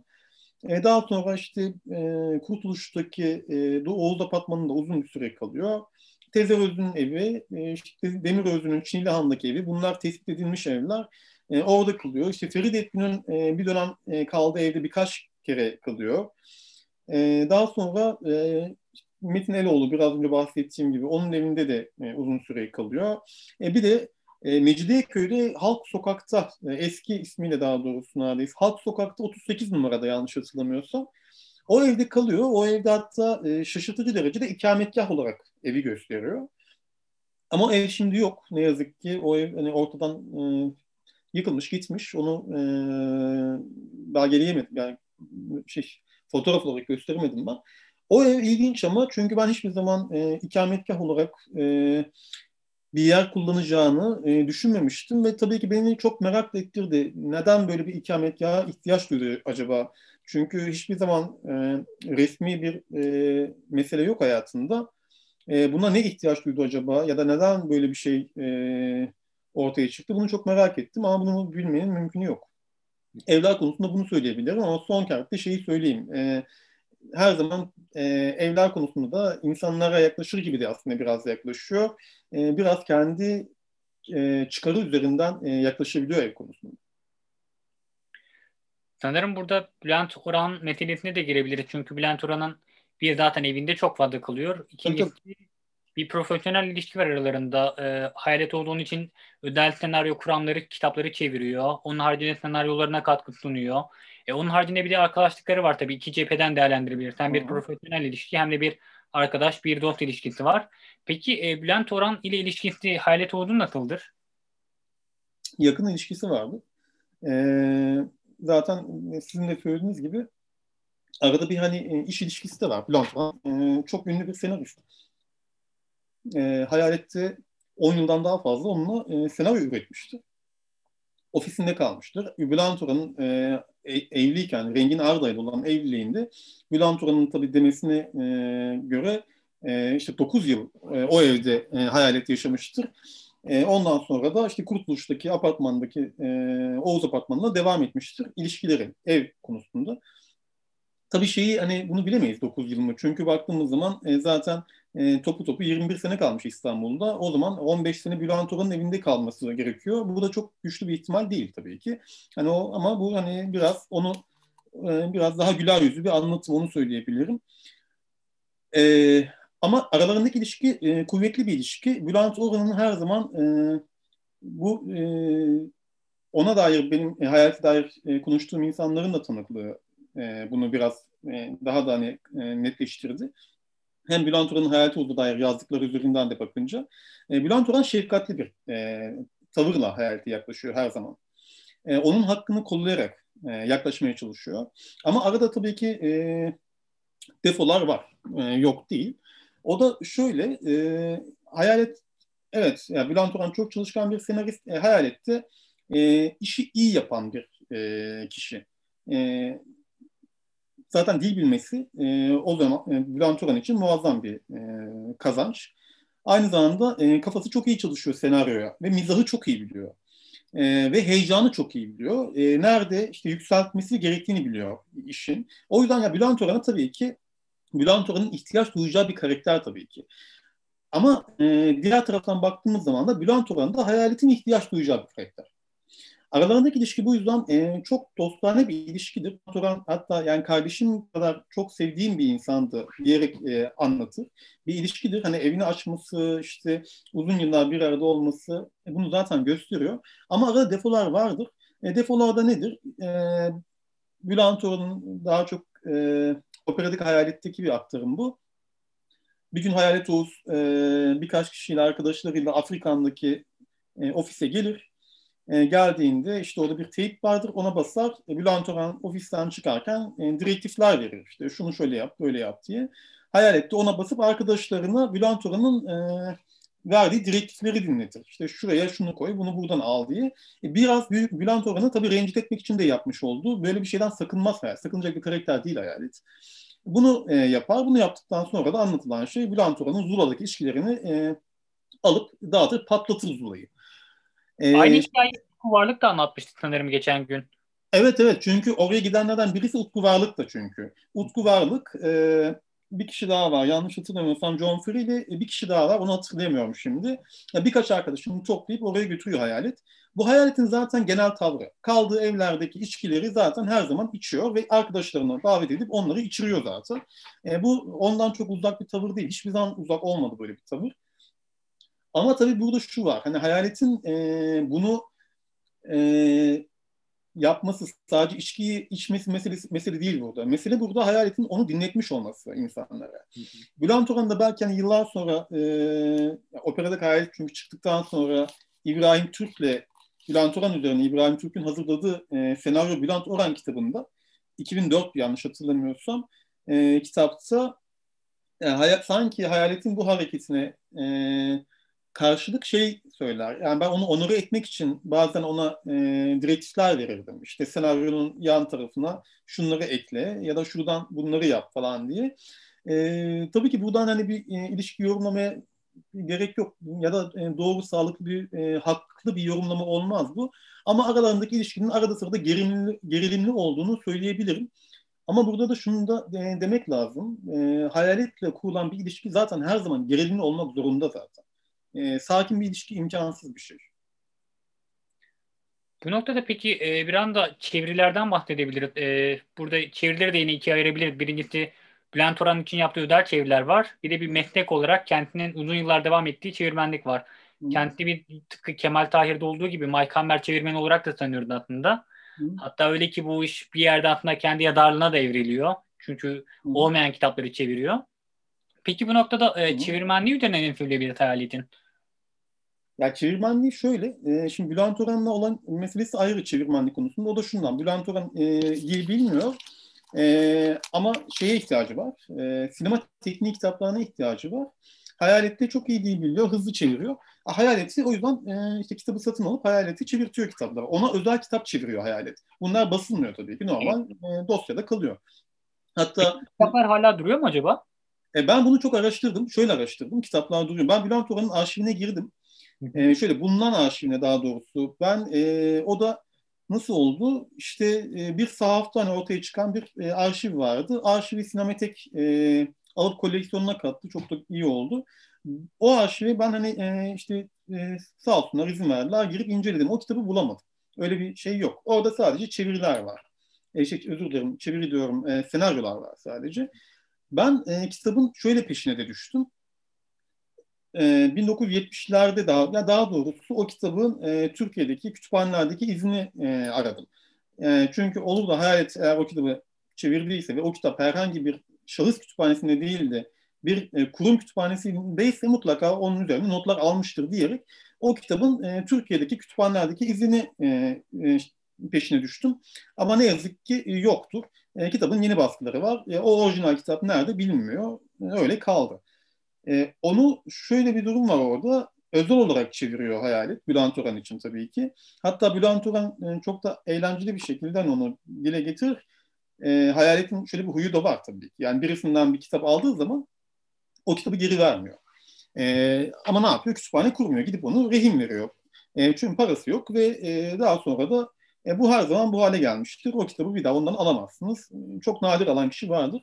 Bülent Orhan da bunu bildiği için aynı zamanda şey diyor. Ben hani senaryo yazıyorum ve e, gerçekten çok hızlı senaryo üreten bir yaza, e, şey senarist ve rakipler var diyor. Çok e, yani Yeşilçam e, o kadar e, kanlı çarpışmalar var ki o yüzden korkuyorum diyor. Oğuz şimdi bu kitabı verirsen ben alacak, gidip götürecek, benim rakiplerimden birisini satacak. Yani diyecek ki ben aslında kitabı çevireyim. O yüzden eşine şey diyor yani benim böyle böyle bu adamı bunu çevirtmem lazım. Bizim evde kalması lazım bu adamın. Kitlemem lazım çünkü bunu diye. O çeviri hani ondan e, o şekilde gelişen bir çeviri. Hayaletin asıl e, kendi hani çevirmen kimliğine geldiğimizde 1950'lerin ortasında başlıyor. 55'te başlıyor çeviri yapmaya. Yani İstanbul ilk geldiği zaman yapıyor aslında çeviriyi. E, başta hani polisiye kitaplar çeviriyor. E, bu polisiye kitapları çevirirken kendi yazıyor kimi kısmını. Çevirmen olarak e, ismini gösterse de yazarı kendi. E, kimilerinde e, yazar yok sadece çevirmen var. E, bunlar ilk baştaki e, kitaplar daha çok hani 50 ile 60 arasındaki kitaplar. Kitapların çoğunluğu öyle söyleyeyim polisiye kitaplar, ucuz e, cep kitapları. Arada kimi farklı türde kitaplar da var. İşte kendi kendine judo diye bir kitap da çeviriyor. İşte A'dan Z'ye kadın işte kadın tavlama ağlama rehberi diye bir enteresan bir kitap da çeviriyor. Ama çoğunluk polisiye. Onları nasıl değerlendiririz? Kimisini gerçekten yazıp kimisini de e, yazmadığı kısımları değiştirerek, işte güncelleyerek Kimisinde çok daha ilginç, demin ilk başta konuştuğumuz aile anne referansı burada. E, o da e, işte e, Simenon'dan çevirdiği Üç Kardeşler'de mesela e, anne kısmını kitaptaki orijinalindeki anneye evi terk eden anne kısmını çevirmeyi tercih etmiyor mesela. Yani yok olan anneyi tercih etmiyor çevirmeyi. Böyle enteresan şeyleri var. E, çevirilerin diğer kısmına baktığımız zaman da bu daha hani belki şimdiden öyle görülebilir. Hani daha ağır kitap, ağır yazar olarak adlandırdığımız e, yazarların kitapları var. E, işte Nabokov bunun e, bunlardan birisi. İşte e, Faulkner çeviriyor mesela. Bir tane hikaye çeviriyor Faulkner'dan. E, tek formalık bir kitap olarak çıkıyor. Çehov çeviriyor. E, Williams çeviriyor. E, birkaç tane daha böyle daha ağır diyeceğimiz e, yazarlar. Agatha Christie çeviriyor. E, bunlarsa e, günümüze kadar hani gelmiş olsa da şöyle bir durum var. E, o zaman da çok fazla görünmüyor. Hayalet şöyle görülüyor çevirmenlik e, kimliği olarak. Yayın evleri tarafından rağbet edilen bir e, çevirmen. Çünkü bir kere hızlı çeviriyor. Aynı zamanda e, kalemi çok kuvvetli bir e, yazar. Özellikle polisiyeye çok hakim birisi. O yüzden çevirirken e, bir kısmını yazıp ya da çeviri diye bir kısmını e, tamamını yazdığı kitaplar çok başarılı. O yüzden o piyasada bilinen ve her zaman merak edilen bir karakter. Ama yine demin konuştuğumuz o kendi kuşağı içerisinde çevirmen, e, çevirmen kimliğiyle görünmemiş bir karakter. Hatta kimi zamanlar hiç e, akıldan dahi geçmemiş bir karakter. E, onun çevirmen kimliğine şimdiden e, bakmak gerekiyor. E, ben böyle e, söyleyebilirim. Özellikle şu an e, işte bahsettiğim biraz önce işte Nabokov çevirisi dahil çevirileri günümüzdeki e, haliyle, çevirileriyle ya da e, karşılaştırarak bir okuma yaptığımız zaman ya da e, orijinal işte e, nasıl anlatayım ya da o çeviriyi şu an e, salt e, bir karşılaştırma yapmadan e, okuduğumuz zaman ondaki hani üslubu çok e, rahat görebiliyoruz. Ondaki bir kumaş var. E, sağlam bir kumaş var. Bu sadece dil bilmenin getirdiği, e, dili iyi bilmenin getirdiği bir e, şey değil, e, kumaş değil. E, adam onu işlemeyi biliyor. Çünkü e, aynı zamanda kendi dilini çok iyi biliyor. Aynı zamanda kurguyu çok iyi biliyor. E, ve o yüzden de çevirmen kimliğini ben yazar kimliğinden çok ayıramıyorum. O yüzden çevirilerine de bu şekilde.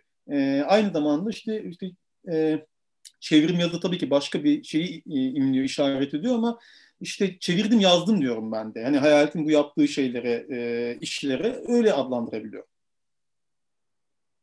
Peki bu noktada belki biraz da a, şiirlerinden de bahsedebiliriz. Bu da pek ön plana çıkan bir konu değil aslında. Hı hı. Hatta kendisini de belli bir noktadan sonra bıraktığı, devam etmediği bir alan olarak da bahsedebilir şairliğinden. Çünkü hı. 50 kuşağı nedense onu pek ön plana çıkarmıyor veya onun şairliğinden bahsetmekten pek hoşlanmıyor. Peki e, Hayalet'in şiirle ilişkisi üzerine ne söyleyebilirsiniz? Ee, önce şeyi söyleyeyim. 50 kuşağı hayaletle ilgili birçok şeyden bahsetmekten hoşlanmıyor. Evet. Sadece şiir değil. Hayaletten çevirmen olarak bahsetmekten de hoşlanmıyor. Hayaletten e, sadece karakter olarak bahsetmekten hoşlanıyor. E, yine şeyi ayırmak istiyorum tabii. Hani Leyla Erbil ile Tezerüzü'yü e, ayırmak istiyorum. Çünkü onlar gerçekten hayaletteki o malzemeyi e, çok e, net bir şekilde gören insanlar. E, şimdi şiirlerine geldiğimiz zaman e, demin bahset işte e, hiçbir şekilde zaten e, hayaleti e, çok böyle acı bir şekilde e, hayaleti bir şeyden saymıyorlar.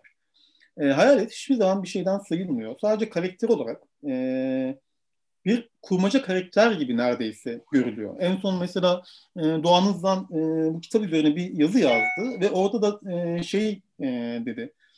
Bir roman kahramanı gibiydi dedi. Yani o zaman da o şekildeydi. Şimdi de baktığım zaman hala bir roman kahramanı gibi. Bu çok önemli bir şey. Yani evet bu doğru bir roman kahramanı gibi. Yani gerçek olamayacak kadar e, inanılmaz bir e, yaşam var, bir karakter var. O yüzden de e, o kuşak hayaleti sadece o karakterle değerlendiriyor. Şiirlerine e, baktığımız zaman ben şunu diyebilirim. Şiirlerini ben çözümleyemem. e, çünkü e, bu şey olur, e, hat aşımı olur. E, hikayesini çözümleyebilirim. Hikayesini çözümlemek için konuşabilirim. Hikayesine dair bir şeyler anlatabilirim. Ama şiirlerine dair bir şey demek istemem. Şunu e, derim. Şiirlerindeki duyguyu anlatabilirim size. Şiirlerindeki gördüğüm duyguyu söyleyebilirim. Ama daha fazla hayaletin şiirlerine her şeyden daha fazla önem verdiğini söyleyebilirim. Bunu her zaman yapmıştır. En ya zaten ilk e, şiir yazarak ortaya çıkıyor. Kendini de her zaman şairlik üzerinden tanımlıyor, tanımlamak istiyor. E, kabul görmüyor tabii ki. E, kabul görmüyor ama bununla savaşmıyor. Niye savaşmıyor? Bir kere şiirden vazgeçmiyor. Şöyle vazgeçmiyor. Tamam e, dergilerde artık şiirlerini yayınlamaktan e, yayınlamayı bırakıyor. Ama işte öldükten sonra bile yani daha ölüme giderken bile e, 4 gün önce verdiği e, bavulun içerisinden hala yayınlanmamış şiirleri çıkıyorsa, hala yayınlanmamış şiir çevirisi çıkıyorsa e, evet bu adam şiiri bırakmamış zaten. E ne olmuş? E, kabuğuna çekilmiş. E ne olacaktı? E, şimdi hani o yapı içerisinde, e, o sertlik içerisinde e, ne olacaktı? İki şey olur. Ya dövüşür ya geri çekilir. E, Hayalet evet dövüşmeye çalışmış zaten. E, ama bunu bir yere kadar e, başarmış. Bir yerden sonra sinmemiş. Bunu şey e, demem hiçbir zaman. E, sinik bir insan ya da içine e, kapandı, pısırık bir hale geldi demem. E, dövüşmemiş çünkü bir yerden sonra çekilmiş. Çünkü zamanı yokmuş. E, şiir konusunda da böyle olmuş. Bunun e, ve tabii ki hayalete dair bana göre en trajik şeylerden birisi hayaletin annesinin olmaması değil. Hayaletin e, üvey evlatlık yaşaması falan da değil. Bana göre hayalete dair bu yaşamındaki en trajik şey hayaletin ve e, kesinlikle başlarda e, çok e, başarılı ama o başarıyı dediğim gibi ben başarıyı çözümlemek istemem burada. Bu benim şiire olan bakış açımdan sadece kaynaklı. Bunu daha iyi yapacak insanlar mutlaka vardır. Ee, başlarda başarılı olan e, bu şiirden ya da bu şiir olan düşkünlüğünden vazgeçmek zorunda kalması hayatındaki en büyük acıdır bence. Ee, bunu e, evet biraz hani kendi de bu, tabii ki bunu e, gerçekleştirmiştir ama biraz da oradaki algı gerçekleştirmiştir. O yüzden e, şimdiden bakılmasını isterim tabii ki. Sadece şu var hani Leyla Erbil de bunu söylüyor. E, Orhan Durlar da e, bunu söylüyorlar. İkinci yeninin etkisi altında kalmış, ikinci yeni e, izlerinin görüldüğü bir şiir var diye. Ve ben de her zaman şunu merak ediyorum. E, geçen bir söyleşide de aynı şey e, kısmen konuşulabildi. E, zaten baktığımız zaman e, 1929 doğumlu bir e, kişiden bahsediyoruz. Aslında ikinci yeni e, şeylerin, figürlerin ikinci yeni temsil eden, ortaya getiren figürlerle zaten e, dönem olarak e, aynı dönemde e, yaşamış bir kişiden bahsediyoruz. Ve o çizgi içerisinde bile e, birbiriyle e, bir şekilde bu e, illa öykünmekten bahsetmiyoruz tabii ki. Ama birbirine bir şekilde bir etkisi olan, bir vuruşu olan, bir e, esinlenmesi olan e, bir karakterler var. İlk dönemlerinden bahsedeceksek eğer e, varken e, hayaleti buradan çıkarmak e, ya da hayalete dair ikincinin etkisinde kaldı demek bana çok e, şey geliyor. Biraz hızlı bir yanıt geliyor. O yüzden Leyla Erbil bu konuda beni şaşırtmıştır mesela. E, baktığımız zaman şiir, o dönemdeki şiire bakarsan o zaman hani Elif Cansever'in işte ilk kitabını yok sayması e, ya da işte e, ilk kitabını çünkü Orhan Veli etkisinde olduğunu düşünerek e, ilk kitabını yok sayması e, diğer şairlerin e, ikinci yeniden bahsediyoruz tabii ki. E, ilk metinlerine baktığımızda, ilk şiirlerine baktığımızda daha sonra e, atladıkları basamaklar İlhan Berk'in özellikle ilk başladığı yerden en son geldiği yere kadar baktığımızda Hayalet buna zaman bulamamış. Böyle bir durum var. Yani şiire bakacaksak, Hayalet'in o dönemdeki şairliğine bakacaksak, Hayalet'in o dönemdeki o şiirle meselesine ya da şiirin onun zihninde bir mesele haline gelmesine bakacaksak bir buradan bakmak lazım. Bir kere zaten o kuşağın içerisinde. Yani tabii ki o kuşağın içerisinde onlarla dirsek teması olarak e, şeyler üretmiştir. Ama onu geliştirebilecek ne bir e, alan e, ne de bir fırsat e, bulmuştur ya da verilmiştir. Belki şiirlerinden de biraz hikayelerine de geçebiliriz. Çünkü hikayeleri şiirlerine göre daha uzun soluklu. Ona sürekli devam ediyor. Hı hı. Farklı çevrelerde de devam ediyor. Diyelim işte Gırgır, Gırgır çevresi karikatüristlerle de beraber bir dönem. Peki e, siz de bir hikaye ve roman yazarı olarak e, Hayret'in hikayeleri dönemini nasıl bir yorumda bulunabilirsiniz peki? E, şöyle kolay hikayeler. Onu söyleyeyim. Hı-hı. Şiirlerinden e, bana göre şiirlerinden yapı olarak e, daha kolay e, ve e, daha az kafa yorulmuş e, metinler. Çünkü şu şiirlerinden daha az da önemsemiştir hikayelerini. O zaten okuyunca zaten ortaya çıkıyor. E, bunun nedeni şu tabii ki mizah dergi, mizah meselesi. Hayaletin yazdığı hikaye, şiiri para kazanmak için yazmadı Hayalet. Hayalet şiiri istediği, şair olmak için istediği ya da şairliğe kendini yakın gördüğü, şiire yakın gördüğü için yazdı. Hikayeleri ise para kazanmak için yazdı. E, yazdığı e, mecralarda zaten e, tamamen mizah dergisi. Taştı, tefsi, e, devam eder. İşte gır gır e, dergiler. O yüzden Hayalet'in oradaki metinlerini, o hikayelerini dönemin mizah algısından e, okumak gerekiyor baktığın zaman evet şimdiki günümüzdeki hikayecilik üzerinden ya da 1950 kuşağı hikayecilerin hikayeleri, metinleri üzerinden baktığımızda o metinleri e, uzaktan yakından yakınlaştıramayız. Bu zorlama olur. Ve bu hayalete de iyi bir şey yapmış olmayız zaten böyle. E, onların çok uzağında metinlerdir. Ama o metinleri e, dönemin mizah e, algısı üzerinden değerlendirmek isterim ben. E, bir kere evet şu var. Mesela kadın meselesinde e, çuvallamıştır. O dönem e, bütün e, o dönemin mizahçıları gibi bana göre, o dönemin bütün mizah yayınları gibi e, Hayalet de yazdığı metinlerle e, bu konuda cinsiyetçidir çünkü. Çuvallamıştır. Ama o hikayelerde gerçek olan ya da o hikayede bir damar vardır tabii ki. O damar ne? E, birincisi mizah, müthiş müthiş mizahi, mizahi hikaye üretebilen bir zihni var. Ama daha da e, bence önceliği olan şey teşbih meselesi. Hayalet çok e, üst boyutlu bir teşbih ustası. O hikayelerde bunu görüyoruz en azından. Ee, ve zaten gündelik hayatında da bunu dostları tarafından da hep dile getirilir. Yani acımasız bir e, şeyi vardı. e, ustalığı vardı bu konuda. Birdenbire hiç beklenmedik bir anda bir e, benzetmeyle madara ederdi karşındaki insanı diye. İşte o e, yapıyı hikayelerinde de görüyoruz zaten. O yüzden şimdiden, bugünden artık o hikayelere ben baktığım zaman dediğim gibi onu e, o dönemin mizahı içerisinde değerlendiririm. O dönemin mizahi hikayeleri içerisinde de kesinlikle ayrı bir yere koyarım, e, koyarım. Çünkü çok daha yetenekli, çok daha akışı olan, bir kere çok daha meselesi hikayesi hikayesi olan hikayelerdir çünkü.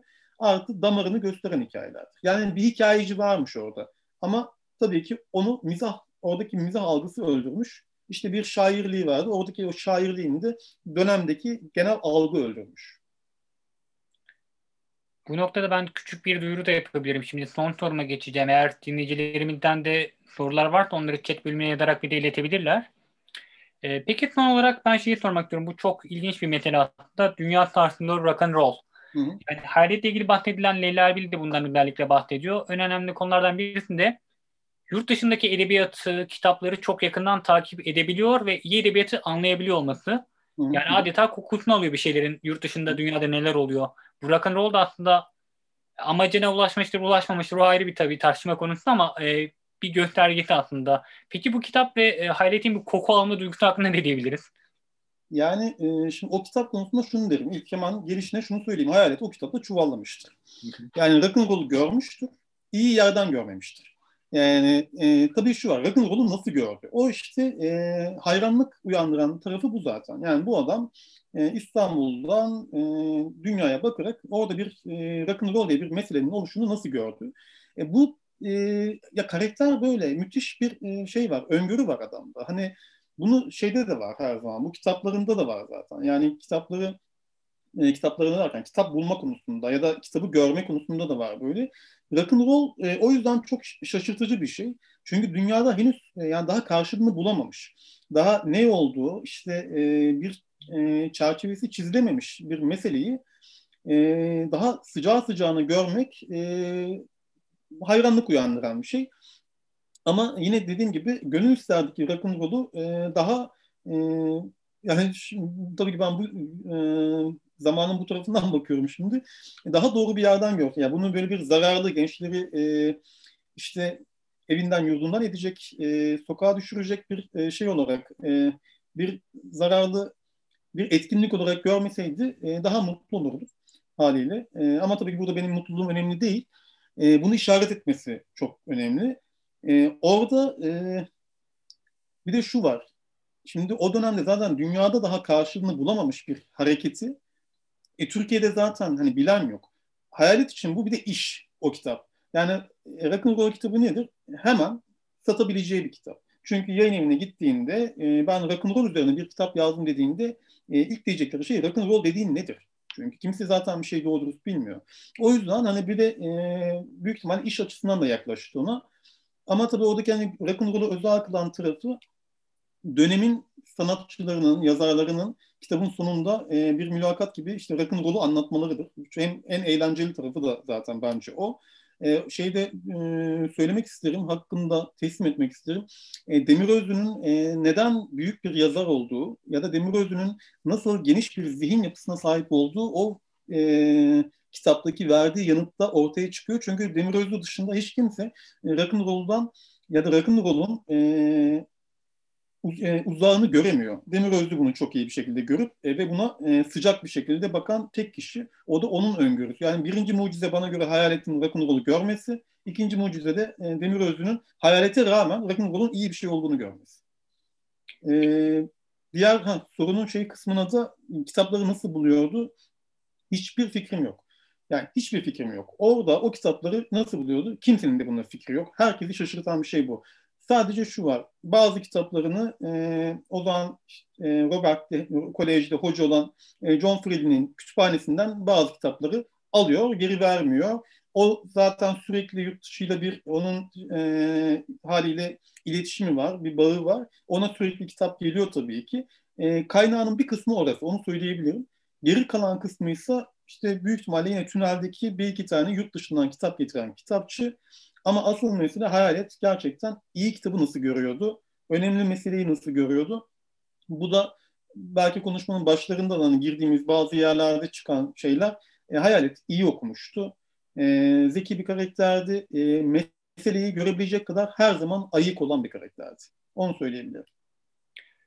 Kaya Bey, e, bu ilk bölümü tamamlarken çok teşekkür ediyorum davetimde kabul ettiğiniz için. Ne demek rica ederim ben teşekkür ederim.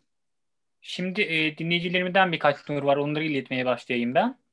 İlk nurumuz e, Hayalet Oğuz derken Teder Ödü'nün bahsettiği Hayalet Oğuz mu diye sormuşlar.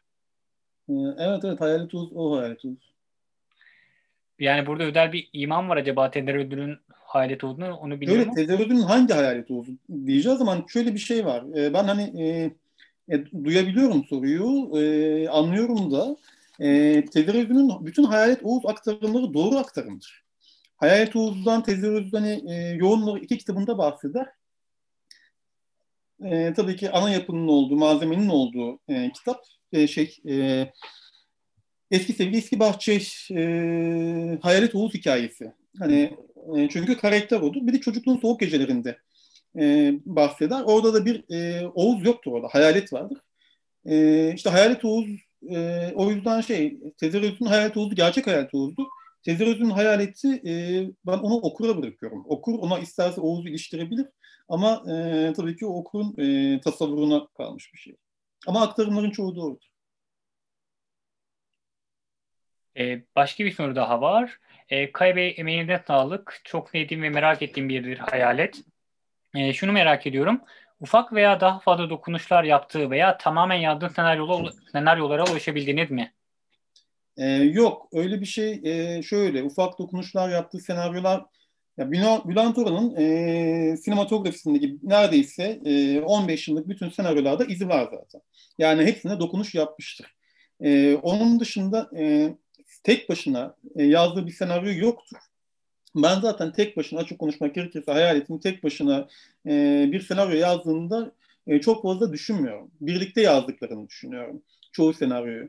E, ama işte ben hani kitapta e, belge olarak da gösterdiğim Bülent Orhan'ın e, arşivinden çıkan, e, koleksiyondan çıkan bir aptal kız senaryosu vardır.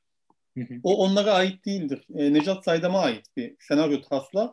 Onun üzerinde Hayalet'in e, notları var. İşte benim kitapla yansıttığım. Oradaki notlar üzerinden bir okuma yaparsak Hayalet kenarından köşesinden müdahil olmuyor e, bayağı senaryonun içerisine girerek yani e, öyle bir içeri girmek ki bu bir karakter oraya koyacak kadar. Yani buraya şu karakteri koyup e, işte ve atıyorum e, yan, e, hatırladığım kadarıyla mesela işte bir entrika gerekiyor buraya e, diyecek kadar senaryonun içerisine girebilen bir karakter.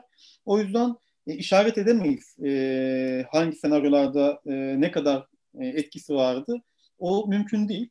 E, sadece işte dediğim gibi bunu örnek göstereyim. En azından bu örnek üzerinden o etkinin e, boyutunu görebiliriz. Epey bir etkisi var senaryolarda. Şöyle bir soru var. E, Hayalet Uğdu Albert Camus'un yaba, yabancısındaki ana karaktere yakın görür müsünüz?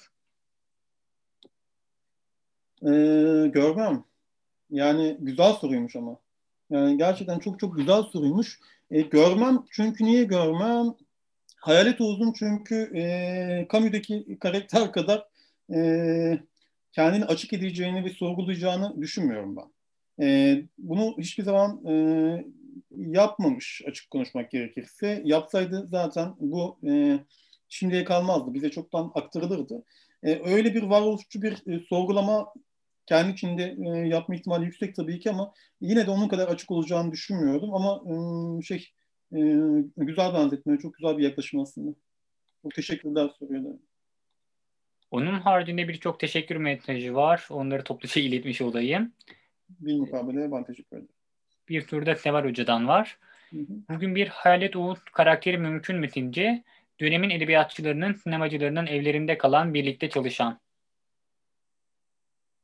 Ee, mümkün değil. Zannetmiyorum. Gerçek bir karakterden bahsediyoruz büyük ihtimalle. Seval Hoca'nın sorusu öyle diye düşünüyorum. E, bir kere şeyden mümkün değil. Ya bunu ben de e, ya bunu çok düşündüm ve e, çok da merak ettim e, yıllar boyunca. Gerçekten böyle bir karakter e, bir daha gelir mi? Benim sorum buydu tabii. Bir daha böyle bir şey olabilir mi? Günümüzde çıkabilir mi diye. Bir kere şeyden çıkmaz. E, e, şimdi dönemin şu görünürlük halinde zaten artık yani herkesin herkese çok rahatlıkla ulaşabileceği bir dönemdeyiz.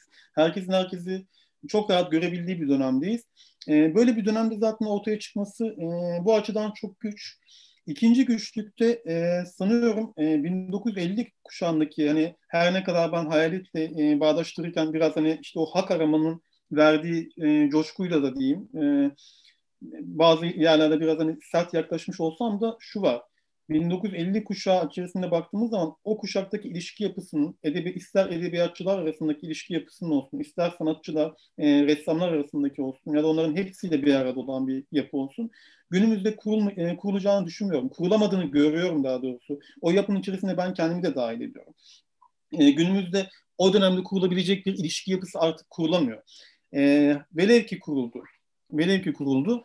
Hayalet gibi e, tırnak içerisinde cins bir karakter, karakter e, kabul görür müydü günümüzde? İnsanlar da bu kadar e, bir hani 50 kuşağında şu da var. Evet hayaletle ne kadar e, kimi kısımlarda böyle bir e, çekişmeleri olmuş olsa bile inanılmaz özverili karakterler. Hayalete dair de çok özverili karakterler. Bu sadece ellerini açmak falan değil. Ondaki o yapıyı görmek, yani ondaki o yapının, o karakter tamam şair olarak belki kabul etmediler, çevirmen olarak etmediler ama karakter olarak ettiler. Onu özümsediler. E, işte o zihin yapısının ya da o duygu dünyasının ben günümüzde olacağını, olduğunu düşünmüyorum. O yüzden e, çok güç geliyor bana açıkçası. E tabii ki olsa çok e, daha renkli bir hayatımız olurdu büyük ihtimalle. Herkesin daha güzel e, düşünceleri de olacaktı bence ama zannetmiyorum. Zaten hocadan şöyle bir ilave de gelmiş. O ancak 1950'lerde 50'lerde mi mümkün olurdu diye. Çok doğru, çok doğru, çok doğru. Evet. E, Meryem Çakır'dan bir soru var. Hı. E, elinde mendil sağlık Kaya Bey. Hayalet için roman karakteri benzetmesi vardı kitapta. Böyle hı. bir karakterin yazacağınız metinlerde yer bulması olası mı? Böyle bir düşünceniz var mı diye sormuş. Hı, çok teşekkürler soruya. Yani e, olmaz. E, çünkü olmaz. Yani bunu hatta geçen başka bir söyleşi de hani bana şey de soruldu. Güzel tabii soruydu. E, Hayalet Oğuz kitabı şimdi çıktı ama sizin önce, öncesinde çıkardığınız iki tane kitap var. Bir hikaye, bir roman. Bunlara bir yansıması var mıydı Hayalet Oğuz'un? Çünkü o kitaplar çıkarken Hayalet'i çalışıyordunuz siz diye. E, o zaman da dedim hani e, hiç yansıması yoktu. Hani o kitaplara zaten yoktu. Bundan sonra Hayalet'ten e, bir roman şeyi çıkar mı? Çıkmaz. Şu yüzden çıkmaz. Eğer ben Hayalet'ten bir roman karakteri ya da bir kurmaca karakter çıkartırsam kendimle çelişirim. Yapmak istediğim şeyi şerh düşmüş olurum. Hatta karşıt bir şey yapmış olurum. E, kendimle çelişmek e, gücüme gitmez. E, bunu hani göze alabilirim. Ama e, arada hayalet olduğu için hayaleti kıramam burada.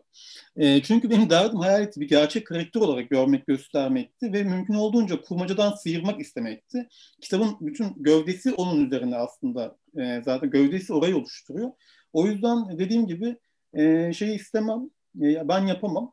Ama şu var tabii, e, hayaletten izler taşıyan bir karakter hani görmek ister miyim? Eğer iyiyse isterim. Onu çok okumak isterim tabii ki.